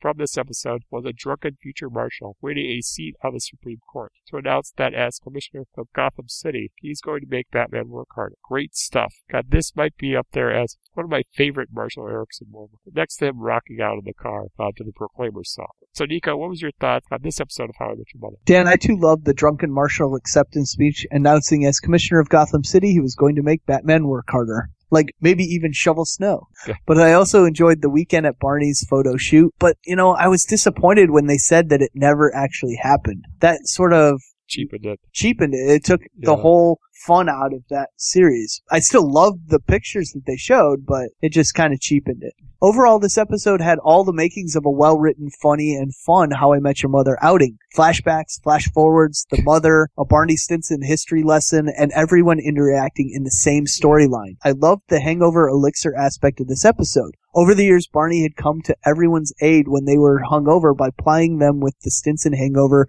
Fixer Elixir, created by Barney's relative, Dr. Who looked an awful lot like Dr. Horrible. Which is Lo- great. I love that reference, which he developed during the Too Many Manhattans project. Oh, I loved it. Okay. this aspect of the episode was one of those classic How I Met Your Mother themes that makes some of the better episodes of this series. And for that reason, this episode will stand out in this final season as maybe the last of its kind. To which I say, not bad How I Met Your Mother. Not bad. Yeah, I agree with that. It's this was a fun episode. I thought so. Yeah, I definitely with you on that. And also, the Drake had been used in previous episodes. Were those flashbacks actual Some from of them episodes? were. Some of them were? Okay. Because I, I think he did that. Ted had a meltdown, and that was one of the examples. Okay. And then I think they did use it when Marshall was distraught when Lily left in Okay. season two. Okay. But it had been a while. Okay. So you may have to go back to verify. Yeah, I, I, I didn't remember it specifically, but now that you say that, I do have a vague recollection of it, or Yeah. something similar. So, absolutely. I like the callbacks. Yeah. So now it's time to move on to a good episode. Called the show that's kind of my other favorite show to watch next to How I Met Your Mother. That'll probably be its replacement for my book next year. And that's New Girl with the episode Sister Part 2. Hey girl, what you doing?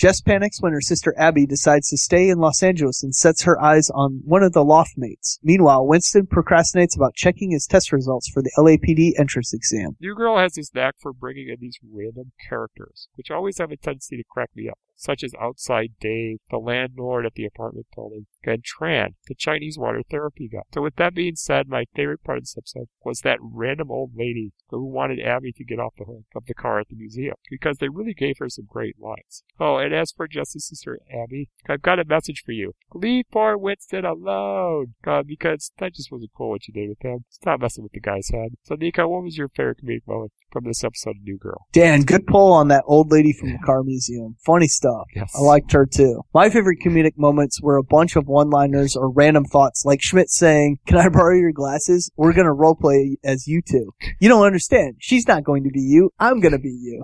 Classic Schmidt. Yes. I also enjoyed the Nick versus Nick debate between Nick and Schmidt while Schmidt was hogtied on the kitchen island. Good. Jess is gonna kill me. She's gonna say my name in that short, clipped way where she doesn't add the K. What? When she's mad, she just says Nick. Do you really think that the K adds to the sound of your name? Yes, How do you usually say your name? Nick. Say it without the K. Nick. It's the same thing. Stop distracting me! Nick. Another one of my favorite moments was the whole Winston and Coach training session, especially when Coach said, Why do I keep looking down? Good stuff. Another funny episode. I think the Abby stuff has run its course, so I'm Yeah. glad I- I was sort of mistaken, and it appears that her arc will be resolved next week. At least that's the impression I got from next week's description and the title. Okay. So I think Abby's gone after next week. I could be mistaken once again, but originally I I had heard that she was going to be around for the remainder of the season, but it might just be these three episodes. I'm expecting this could be a CeCe Schmidt heavy episode. I think week. you might be correct. Cause that's, that's always entertaining. So, not that Schmidt wasn't good in this episode. Yeah, he had some great one-liners, as I mentioned. Just don't go with him for tacos. Don't look at me. Just look away. Look away or look or or look right at me. That was so bad. Oh, I love it. Alright, so now is it time to move on to that wild and crazy show on Wednesday night, Modern Family? I think so. where we had the Modern Family contend with another Modern Family. So let's talk about the Modern Family episode, The Feud. Phil is upset to have lost his elected office of social chair to his nemesis Gil Thorpe, and when he finds out Luke is competing against Gil's kid in a wrestling match, it becomes his own personal battle. Claire is nervous for a big client meeting, but things get extra hairy when Mitch and Cam ask her to pick up Lily from school and conveniently leave out the fact that her class just had a lice scare. Elsewhere, Gloria chaperones Manny's school field trip to the museum. That's clever in the summary. Things get extra hairy. Like that. Humor in a summary for once. Anyway, my favorite comedic part of this week's Modern Family would have to be the return of Rob Riggle as Phil's arch nemesis Gil Got the introduction of John Heard as Gil's father, who was revealed as a nemesis to Jack. In my opinion, the choking sequence where Luke was praised as a hero for saving Gil's son when he was really attacking him was just priceless. And I loved it how Phil got to inflict his revenge upon Gil by having Lily infect him with lice. This was a simply brilliant comedic way to connect the two storylines. So, Nico, what was your favorite comedic moment from this week's episode of Modern Family? Dan, I've got to say that this was a weak episode with very few laughs for me. I did, of course, love the return of Rob Riggle as Gil Thorpe, Yeah. and the fact that John Heard was Gil's father and Jay's nemesis too was entertaining. The fact that Luke was actually attacking Gil's son because he thought he was making the choking sign was making fun of Luke's wrestling moves was probably the highlight of the episode. So I'll have to agree with you that that, that whole sequence was the best comedic moment for me. Yeah, but again, for the potential it had with the guest stars, yeah, I agree with you. It could have been a little more entertaining. Yeah, I mean, there wasn't any one part that I could point to and say it was bad. It just wasn't as laugh out loud funny or really, you know, Right. highbrow comedy even that we expect sometimes from this show. Yeah. Okay, compared to, you know, New Girl and How I Met Your Mother, they had great audience this week. Yeah. Yeah, I feel you on that. All right, so with that, we're going to move on to a fun show on Thursday night. That's getting a little different, but I still enjoyed it nonetheless. Uh, let's talk about the community episode Bondage and Beta Male Sexuality.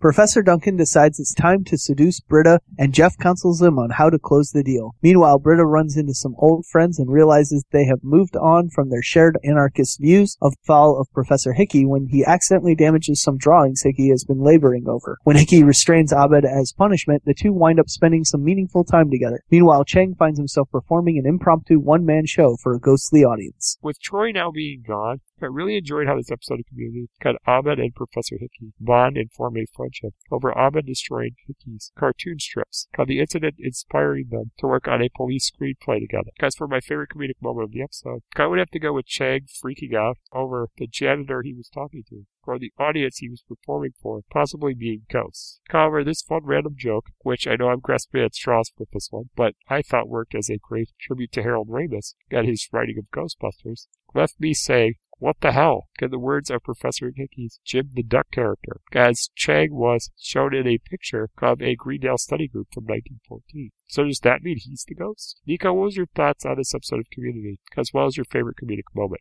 Dan, I too enjoyed the team up between Hickey and Abed to do a police procedural film together. As for your question about Chang, the photo was an homage to The Shining, if I'm not mistaken. Yeah. And also the label at the bottom said that it was the Old Timey Photo Club 2014, not 1914.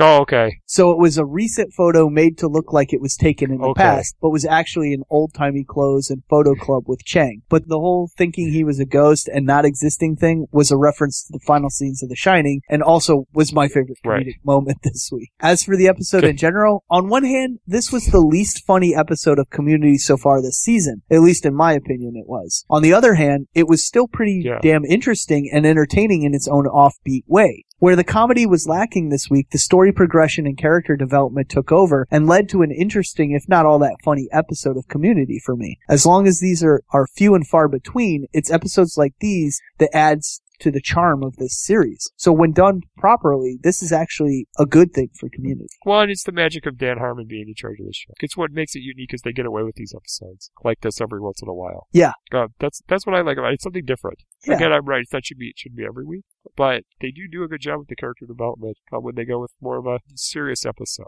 Uh, there's something worthwhile, even though sometimes not all the episodes are fun. Yeah. So, so that's a great charm that this show has, and something that makes it unique, and why I keep watching it. Because you never know what you're going to get when you tune into it. That is true. Because sometimes that's off-putting to people. Which is why the next show we're going to talk about is the number one sitcom on television because you normally get the same every week, but it's still great nonetheless. So let's talk about the Big Bang Theory episode, the table polarization.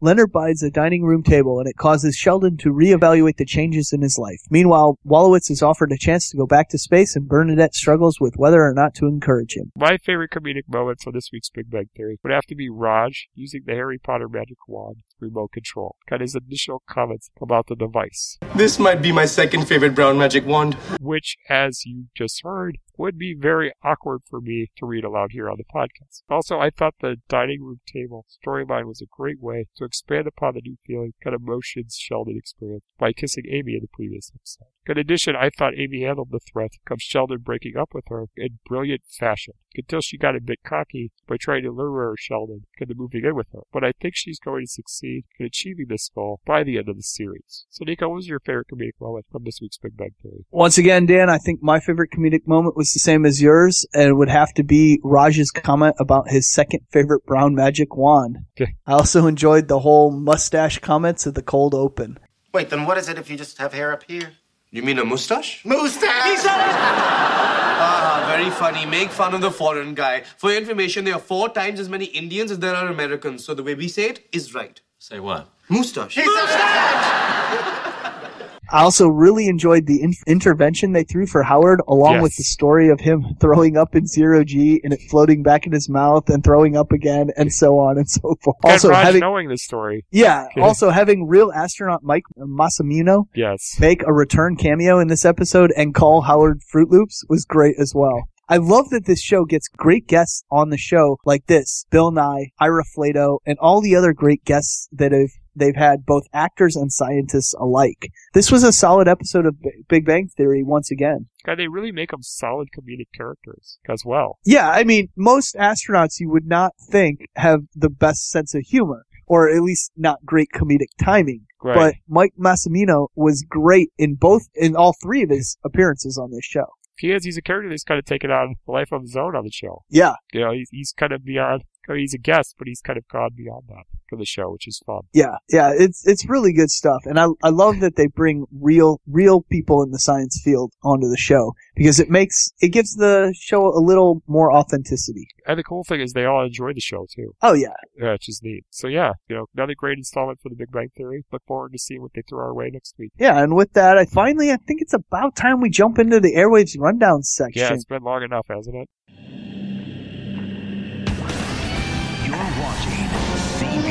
Sci-Fi's Powerful Mondays. FX. USA. Characters welcome. ENT. We know trauma. So we're going to kick things off this week with The Walking Dead with an episode entitled Claim.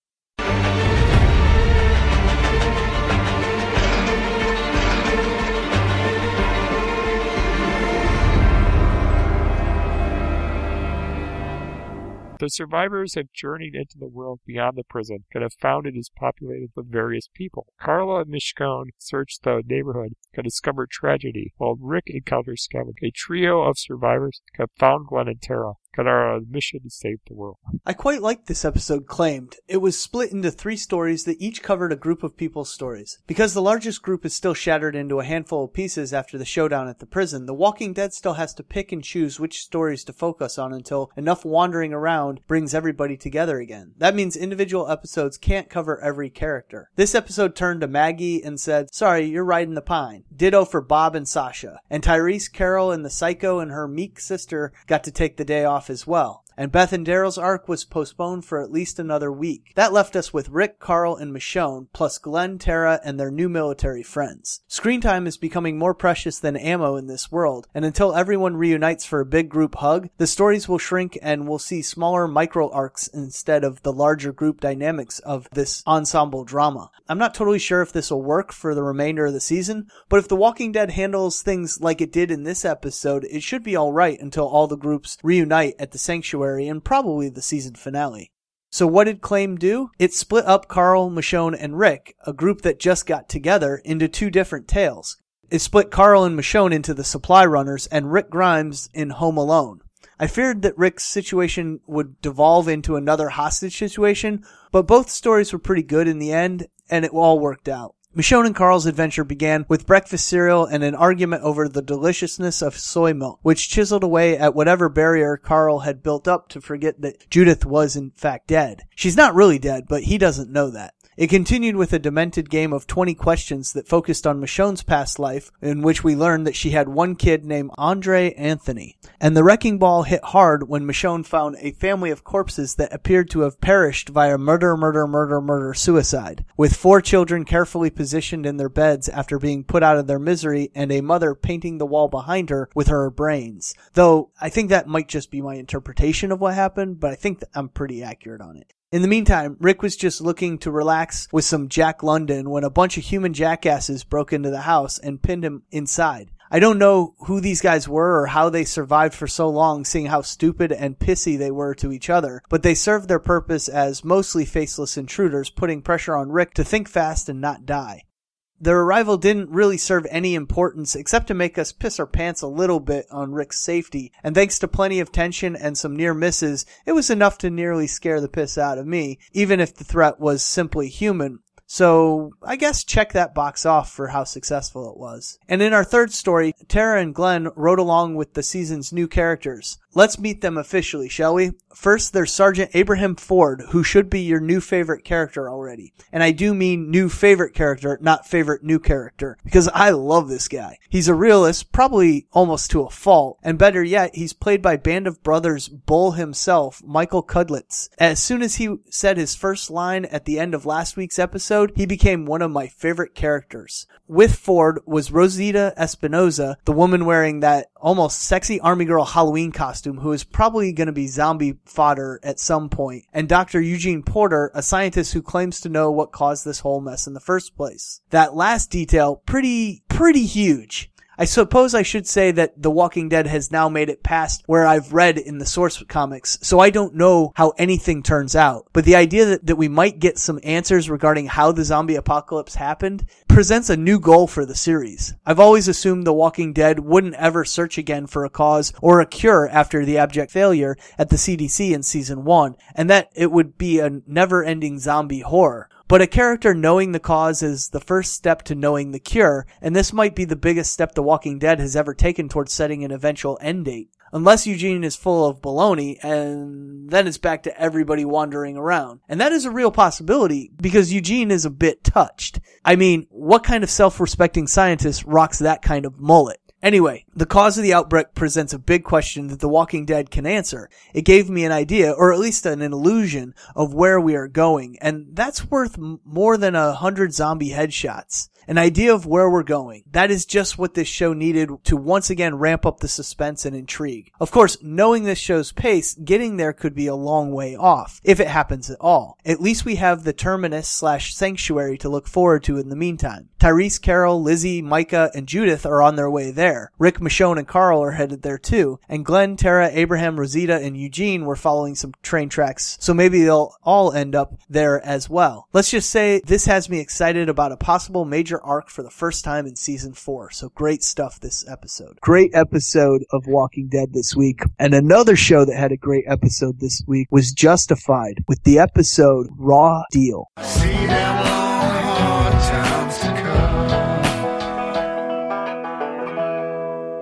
Raylan pursues a grifter. Meanwhile, Boyd and the Crowes head south for business. This episode is where we, we look at Justified and say a return to form and actually mean it. A respite from all the wandering serial plots. This episode, Raw Deal, was a well done, triumphant return to episodic plot.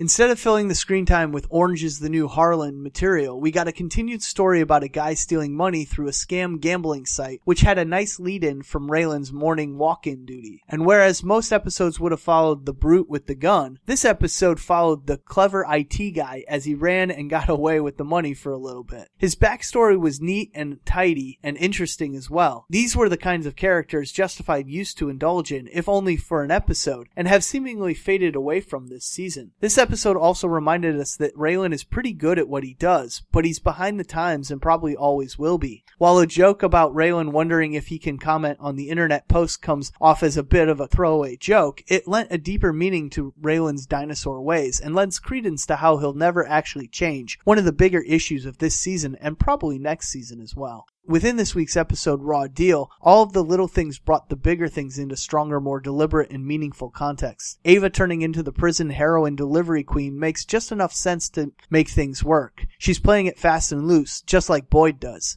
It makes for an interesting set of problems and asks a much greater question. When will Ava and Boyd finally bite off more than they can chew and get their hands burned on the stove, to mix my metaphors? Boyd played it slightly more prudent in Mexico, but is only digging himself a deeper hole with each episode. As we get closer to the end, we're beginning to wonder if he'll make it out of the series alive. Cousin Johnny certainly did not. And Raylan's love drama was stirred just the right amount as Wendy Crowe attempted to throw a wedge between him and Allison, but was rebuffed by Raylan when she threw herself at him. The scene between them had just the right amount of chemistry too. There was some leading on and playfulness on Raylan's part, and Wendy was acting just enough to make it seem like she was interested in him, but was actually trying to pull a power play. Although all due credit to Timothy Olyphant and Alicia Witt, who plays Wendy, for that scene, it was it was very well done.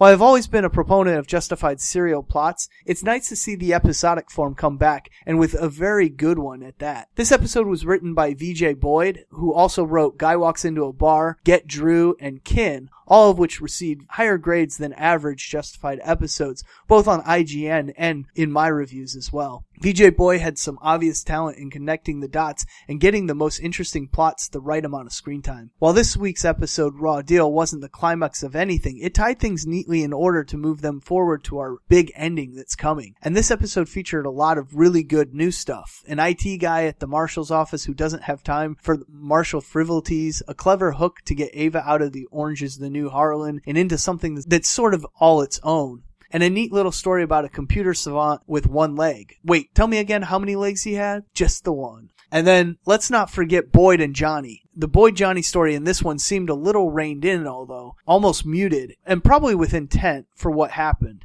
It lulled us into a sense of security that greater things were coming and that Boyd and Johnny were both going to get out of this alive. And then it didn't. But then it did again. Then it didn't again. It was really cleverly plotted. But Johnny's end seemed, did seem a bit premature. I guess I was just expecting something way more epic. Those damn crows got involved and everything went foobar.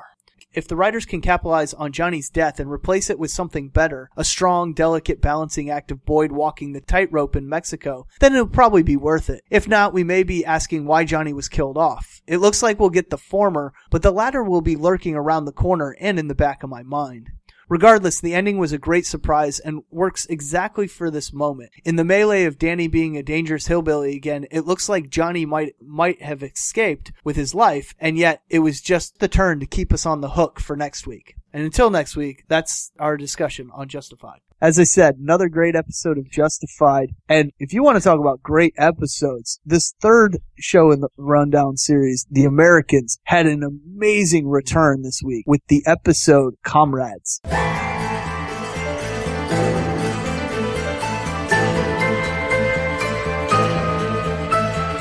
Elizabeth and Philip find that they have not only put themselves and their network at risk, but also their family. When a routine mission goes awry. Meanwhile, Nina starts to change her relationship with Stan, and Paige becomes more suspicious of her parents. This might have been the best premiere of any show on television this year. Sure, Game of Thrones is still a month off, but this week's episode of The Americans was epic. The Americans returned with Philip and Elizabeth reunited and the Jennings household once more whole, and set up a hell of a sucker punch and visceral warning to the couple about where things could lead by the end. The opening with Philip in the midst of an undercover mission involving Afghani who were very much siding with America in the 1980s was a suitable brutal way to throw us back into this world. Philip is, after all, usually the more gentle and less violent of the duo at the center of this show. But when his mission is to kill some guys, he kills them. And even kills the young man working in the kitchen whose involvement is questionable. Philip not only takes no pleasure from this, it's something that eats at him. But the mission wins out. Once more, The Americans is a pretty fascinating look at morality and doing the right thing, or certainly what you believe to be the right thing, told from a side we don't usually follow and most certainly don't root for. And of course, there was once more the look at how a spy uses sex as a tool of the trade and just how messed up that can be. The scene where we see Elizabeth in that threesome was really confusing at first. I- is it her? Wait, that's not Philip. Who is that and who's this other woman? Learning that the man was a mark and the other woman was a fellow Russian spy put it all into clarity while underlining what a bizarre life this is. It's all part of the job and if Philip and Emmett, the other half of the other spy couple we met,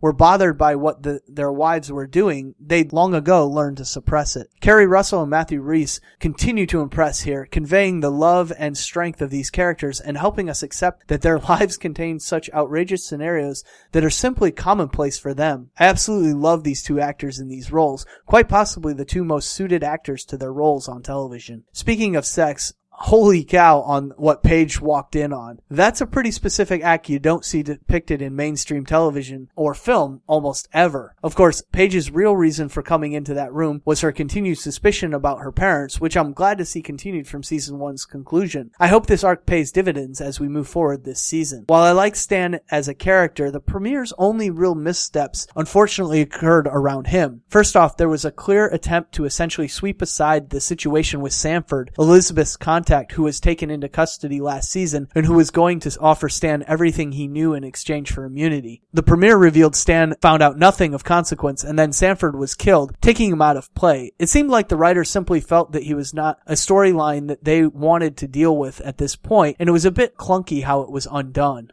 That aside, this was a great premiere, leading to a shocking, suitably traumatic event. The murder of Emmett, Leanne, and their young teenage daughter was horrific and jolting, both to us watching at home and to the Jennings. It underlined that this show would not back away from tough material, while also working as a highly effective plot device, giving Elizabeth and Philip a terrifying, real-life look at their worst nightmare come to life, that their work as spies could end up harming their innocent children. At the same time, it sets up a mystery element, and it's not clear who exactly killed Emmett and Leanne. I also have to mention how wrenching it was when Emmett and Leanne's son walked by Philip in the hallway, having his last moments of happiness before he opened that door. And we saw Philip's pain at wanting to stop him, but not being able to because of his own undercover status. The Americans returned with a strong premiere that quickly raised the stakes. While promoting season two, the creators and cast noted that season two would put the focus more on the whole Jennings family, and comrades showed us why, not just thanks to Paige's investigations, but the horrific event that reminded Philip and Elizabeth just how much danger everyone living in their house is in. Great episode. Next up is a watch it or not review of a new show starring Steve Zahn and Christian Slater. Christian Slater. Thank you. Yes. I'm not going to give anything away, but you should watch it. And we're going to talk about the Mind Games episode pilot.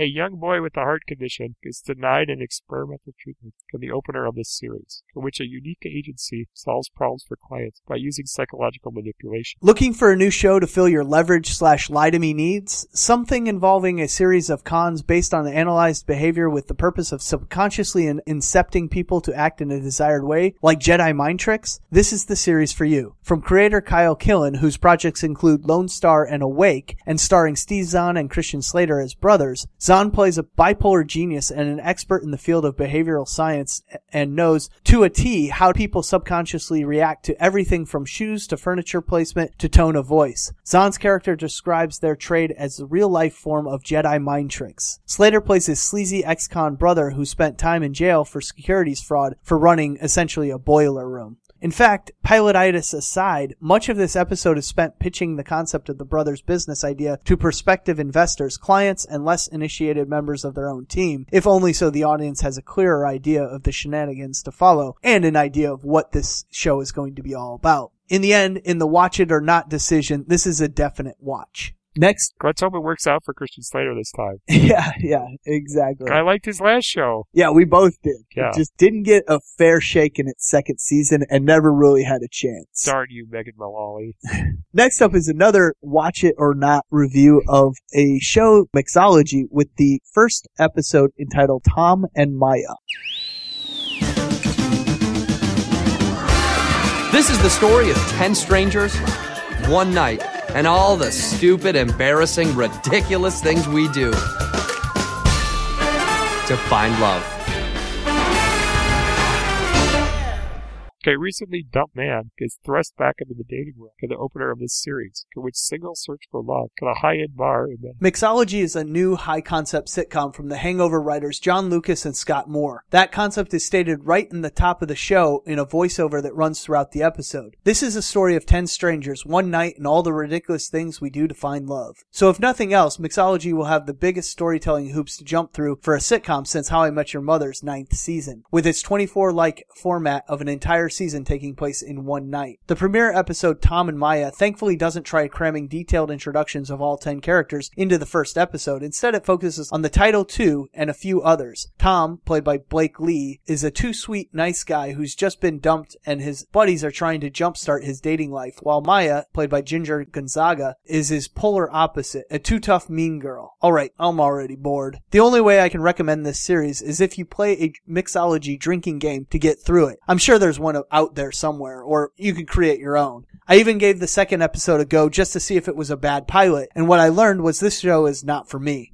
Maybe I'm too old. Maybe I just don't enjoy going to a bar to get lit and hit on women. I don't know. Just not my cup of tea. So far as to watch it or not, if you don't care about character development or progression, Mixology is a perfectly fine way to kill a half an hour because it clearly doesn't mind coming off as shallow and trivial. If you simply want a series to fall asleep to that requires little to no brain power to follow, then I can say with 100% certainty, Mixology is going to be that. But if you want a comedy with direction and purpose, I'd look elsewhere. There's plenty of other good comedies out there. This is a definite don't watch in my book. So just to recap, one recommended watch, one recommended don't watch. Now we're going to talk about another watch or not series entitled About a Boy with its pilot.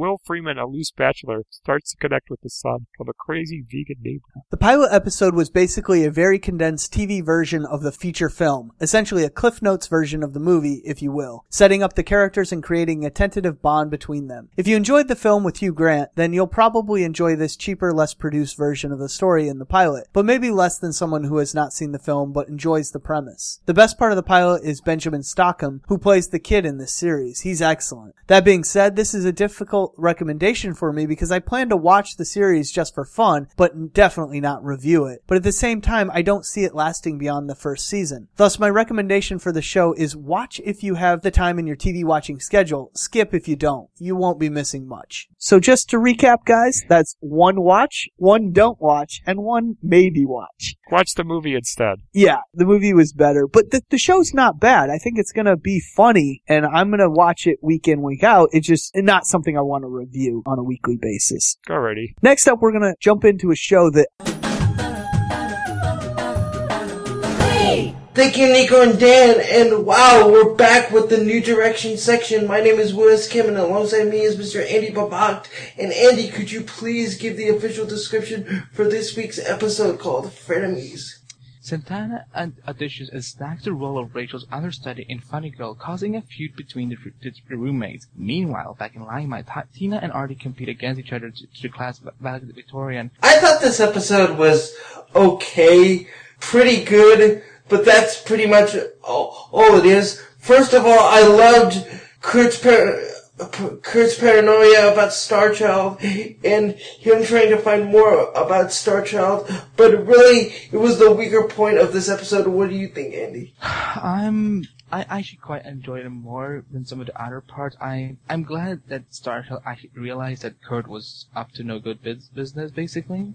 So I, I, don't- I don't think it was the weakest part, but I, I can see where you're coming from. Um, it was interesting. It was fun. And we didn't mention this in the in the episode, but I, re- I really like that Star Child Adam Lambert actually had a story in this episode. Like, like before he was just you know, hey I'm hey I'm over the top gay guy. Let's everybody look at me. And now, but now he actually had lines and actually had an actual story other than the audition episode. Um, going to Lima, going to Lima. Oh, Lord. Um, I love, I love, and this is something that we didn't talk about off microphone either. There always has been a little bit of resentment from, from both Artie and Tina since they broke up at the end of, end of season one, start of season two. And I love that they put, kind of brought that up at, in this episode. The story I thought was okay again, but the, um, the, um, the writing was just really good with the, the, between the characters, maybe not the story. What did you think, Andy? I think that this episode really showed not just us, but also Tina herself that she's really become this big monster, basically. Because when she knocked Artie over by, from the wheelchair, you know, by accident, of course, I think that's when she realized that, you know, oh my god, this is a wake up call. It, this is just crazy. Yeah, I, I think I think anytime you knock a, a guy in a wheelchair over, like you're taking it a little too far. Take it from somebody who knows. But um, I literally called Tina the a female dog after he did that to Artie. I was like, "Are you kidding me?" Uh, like, I think a lot of people did. yeah. And I was expecting Kitty to slap Tina. I actually wanted her to. No, we got in New York instead. Yeah, and that is actually a great segue. But before we get there, may I just may I just say Sue Sylvester had some of the funniest lines in this episode, and I I'm with her too. When they were doing the speeches to see who got valed- valedictorian, who ended up turning to be Blaine, surprisingly enough. Wink, wink, nudge, nudge. I actually wanted to throw up too because that was just too sweet for me. I was just laughing my butt off the whole time because they still ended up just going against her words in a, in a different way. Yeah. The main event. New York, New York. I understand Rachel's frustration. I do. And I told you this uh, when, right before we started recording. Finn Hudson would be ashamed of Rachel. Yeah, and also you know we, we you know to, to our listeners we're not trying to use the Finn card you know like every time Rachel does something bad, but you know this was just for a returning episode and seeing you know what it was all about, why she got so mad. Like okay, let's look at the scene before you know the audition.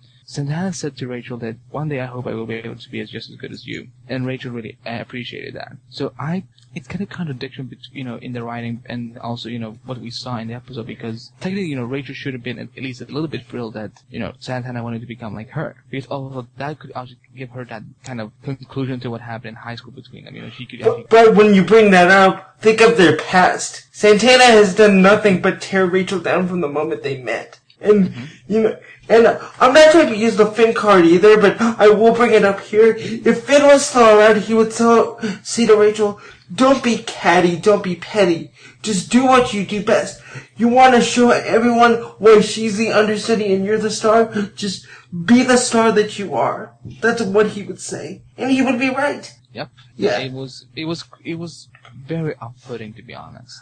And re- and really and truly, I think this all stems back from the fact that that Santana was the one that slept with Finn first and not her. Yeah, obviously, obviously they didn't bring bring it up because of um, you know, because you know they, they don't want to touch too much on the Cory Monteith subject. But um, I'm But- sure that is one of the unmentioned reasons. But let's face it, like th- that's where the rage is really coming from, not not anything else. And uh, and I'll vouch with with Finn dying, with Finn dying, with Rachel all this close to getting to her dream, and to be taken away by the one person that tormented her for four years in high school, or three years in high school, I should say.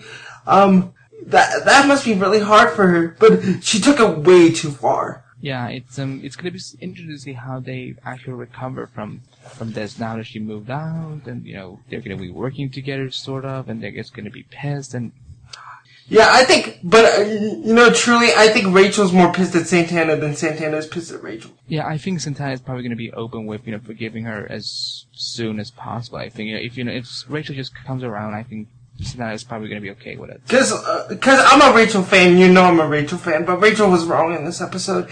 One thing that I missed though, where was Demi Lovato? Yeah, I've been missing it for you know know, for a while. I mean, I, mean, I hope they bring her back next episode because th- she is really needed. They made, that's what happens when you make a character so good for the, for the show. We need to see her more, kind of like, and I'm not gonna go on, off my, on my own man, but kind of like Emily Bett Rickards, um, Felicity Sp- Smoak on Arrow. Yeah, no, I think we will see her soon again. Maybe in the hundredth episode. Okay, do you have anything else you want to say, Andy? No, I'm glad the show is back. I'm still wondering what how you know what they're doing this season. I think they need to figure out themselves. I, I think they need to figure themselves out a bit. Yeah, I really, I really have nothing to say. Um, it felt really weird watching Glee after almost three months off, but I'm glad we're back. And let's take it back to Nico and Dan. Four out of five for this episode. What did you think, Andy? Mm, week four out of five. Yeah, I'm, I'm probably with you there. Let's take it back to Nico and Dan. See you guys next week. Bye bye. Next up, we're gonna jump into a show that I pretty much like every week. It's not maybe as good as, let's say, Walking Dead, Justified, or The Americans, but it's still a pretty solid police procedural, and I enjoy every week. And that's Elementary, with the episode The 1% Solution. Tensions rise when Sherlock and Watson are teamed up with Lestrade to find the person responsible for a bombing. This week's Elementary featured a wonderfully twisty mystery that pitted Holmes and Lestrade in an adversarial collaboration. When a bomb targeted a group of 1% financiers, Holmes and Watson quickly found that Gareth Lestrade had been retained as a detective slash go-for for the company's CEO. With a coconut water in hand and a ridiculous submissive assistant in tow, Lestrade at first seemed like the epitome of egotistical self-deception, obnoxiously calling for a private helicopter and lording his supposed power and skill over the irritated Holmes. However, as events unfurled, we got to see more of Lestrade's inner struggle and vulnerabilities, reminding us why he's actually a sympathetic and interesting character. What I really enjoyed about Elementary's take on Lestrade is that it's a new spin on the character that builds complex nuances upon the foundation of the original Lestrade. Unlike the show's version of Mycroft, this Lestrade has quite a bit in common with his literary predecessor and the version from the classic television and film versions before. Lestrade always was putting his foot in his mouth, trying to outsmart Holmes, and here we have much of the same scenario, with Sean Pertwee infusing the role with a great blend of hubris and a barely re- repressed inferiority complex. And the idea of Holmes letting Lestrade have credit for his solved cases is also from the original tales, although now we're getting to see the consequences of this deal, which is very intriguing. Somewhere between his mistrust and resentment of his former co-worker, Holmes also seems to feel some amount of responsibility for this situation. Perhaps this springs from the fact that Lestrade's problems all stem from desperately needing to appropriate Holmes's genius, something Sherlock allowed him to do for too long. While it's nothing Holmes put into words, it is intriguing to consider how this might color his feelings towards his old colleague, since Lestrade would have at least had more of a chance to develop his own professional identity and skills had Holmes not made him his public mask. While not wanting to shovel coal on Lestrade's ego, Holmes hesitates to encourage the monster he feels largely responsible for creating. Once Holmes and Watson realized that Lestrade had been involved in some of the sketchy CEO's dirty work, Holmes soon confronts him about the matter. Given the creepiness of Lestrade's employer, it seems certain that he was behind the bombing, so it was a cool twist to have the true perpetrator be a seeming victim, the undersecretary conveniently seated at the end of the table. The complex subtlety of the woman's criminal genius was worthy of an original Conan Doyle tale, and I really enjoyed it. Ultimately, this was a good mystery with the added fun of the return of Lestrade that allowed for some fun with the competitive aspects between Holmes and Lestrade to solve the case. I look forward to seeing him back on the show in the future, seeing where life takes him next and under what circumstances he might again encounter Holmes and Watson. Until next week, that's our review on Elementary. Now we're going to move into the final show of this week's long episode, and that is Grimm with the return episode entitled Revelation.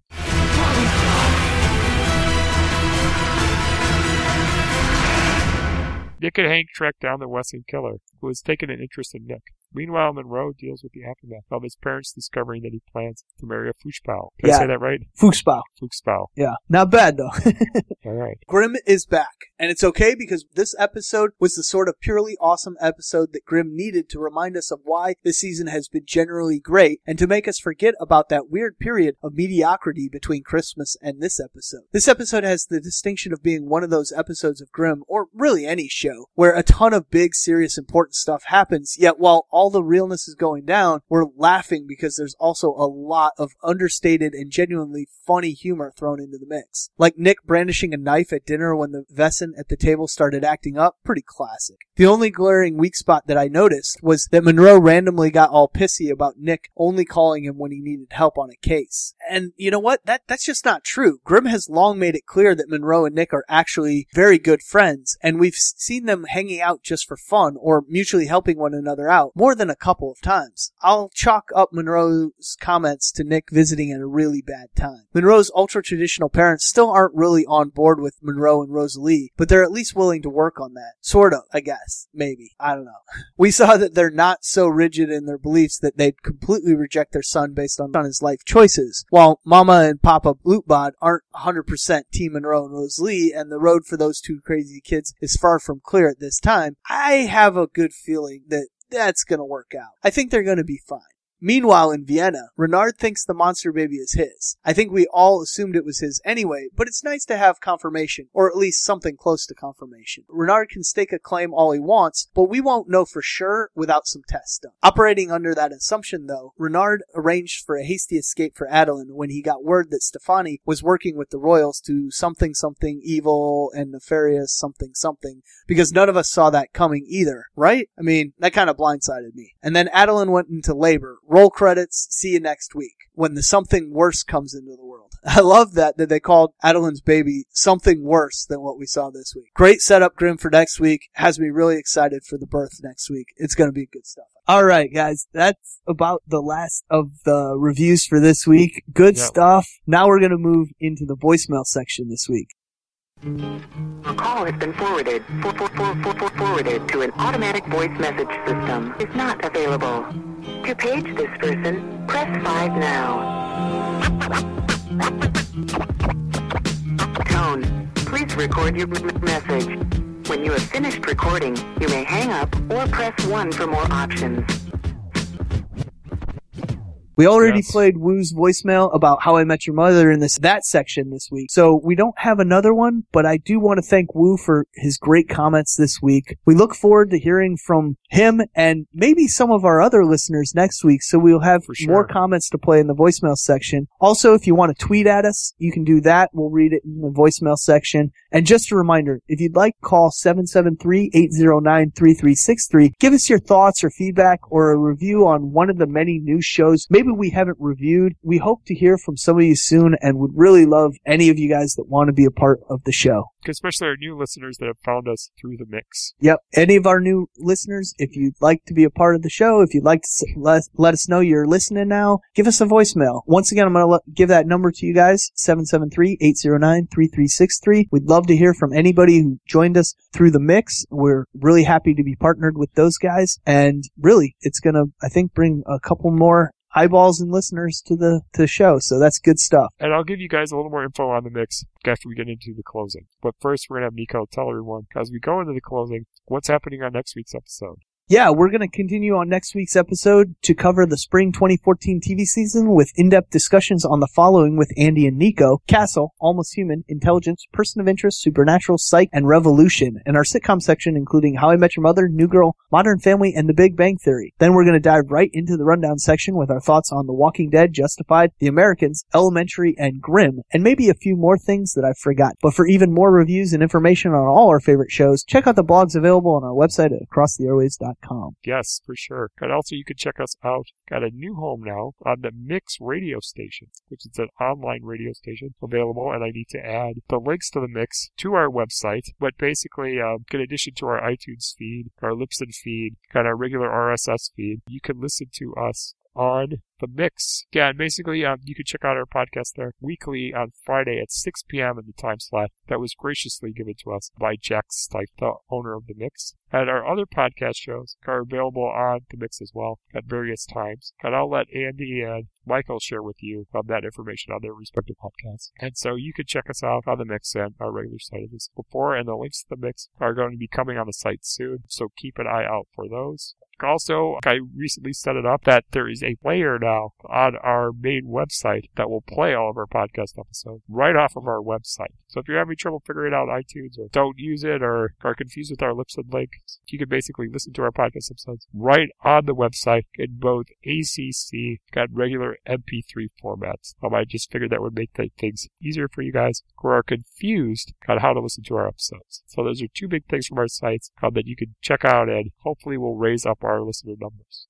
Until our next episode, you can check out our spin-off podcasts. We've got It's Tangent Time, which is a podcast hosted by Michael, Jay Petty, and Woo Kim. They basically choose a topic that's going on in the entertainment industry and basically talk about it for an hour to an hour and a half. So you can check that out for a mixed bag of topics about the entertainment industry. Also, we've got Across the Airwaves DC Nation podcast, which is briefly on a hiatus right now to kind of be rebooted as more of a DC news source. So we're going to be more so reporting on news coming out of the world of DC entertainment rather than reviewing things. So we're hard at work on that. And also, we've got the Helicarrier podcast, which is hosted by Andy and myself for the current time being. And basically, that covers episodes of Marvel's Agents of S.H.I.E.L.D. in more detail. And we'll be covering the next new episode of the show when it returns from hiatus. So if you like Marvel's Agents of S.H.I.E.L.D., and watching that show, check out the Helicarrier podcast for in-depth reviews on every episode. And if you're a fan of the hit CW TV series Arrow, you can check out ATA Longbow Hunters, the Arrow podcast, hosted by Michael, Jay Petty, and Woo Kim. And that basically is a podcast that covers episodes of Arrow in greater detail on a weekly basis. And they will be covering episodes of Arrow once the show returns from hiatus, which I think is this week. Also, if you'd like, you can contact us in a variety of ways by visiting our website at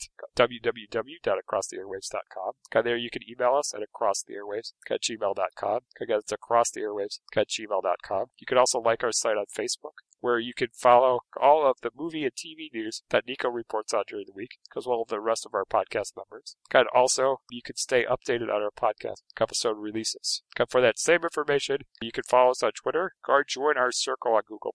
Also, as we mentioned earlier, you can leave a voicemail sharing your thoughts on any of the shows we cover or suggestions on odd shows you'd like us to cover. Okay, what number can you call to do that? 773-809-3363. Yes. So call us a voicemail. We'd love to hear from some different people from week to week. Uh, we love Woo's voicemail, but we'd like to hear from some of the other people out there as well. Also, you can check out our YouTube channel, which has all sorts of previews and promos for upcoming TV show episodes, as well as previews for upcoming movies, including Guardians of the Galaxy, which will soon be posted on our site. And we also have trailers for X-Men Days of Future Past, Captain America, The Winter Soldier, and a whole lot more. So if you're excited for summer movies, check out our YouTube channel for all those previews. Also, we have recently set up an app with Stitcher Radio, which is available by visiting our website and clicking any of the links for that. So it's a free app, and we're hoping that that app will be much more successful in helping out ATA compared to the Podcast Box got Android apps, which aren't selling that great right now. So uh, for an easier app to use, got easier access on our phone, you can download our Stitcher app. Also, we still have the Podcast Box, which will let you stay in contact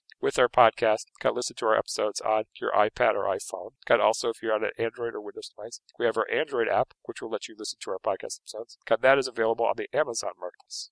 So with that, once again, for our other ATA podcast hosts, Michael J. Petty, Woo Kim, and Andy Babak, I'm Dan Schmidt. And I'm Nico Restek. And until our next episode, we'll catch you on the airways. See you guys. Have a great week, and all of our thoughts and prayers go out to friends and family of Harold Ramis. We will do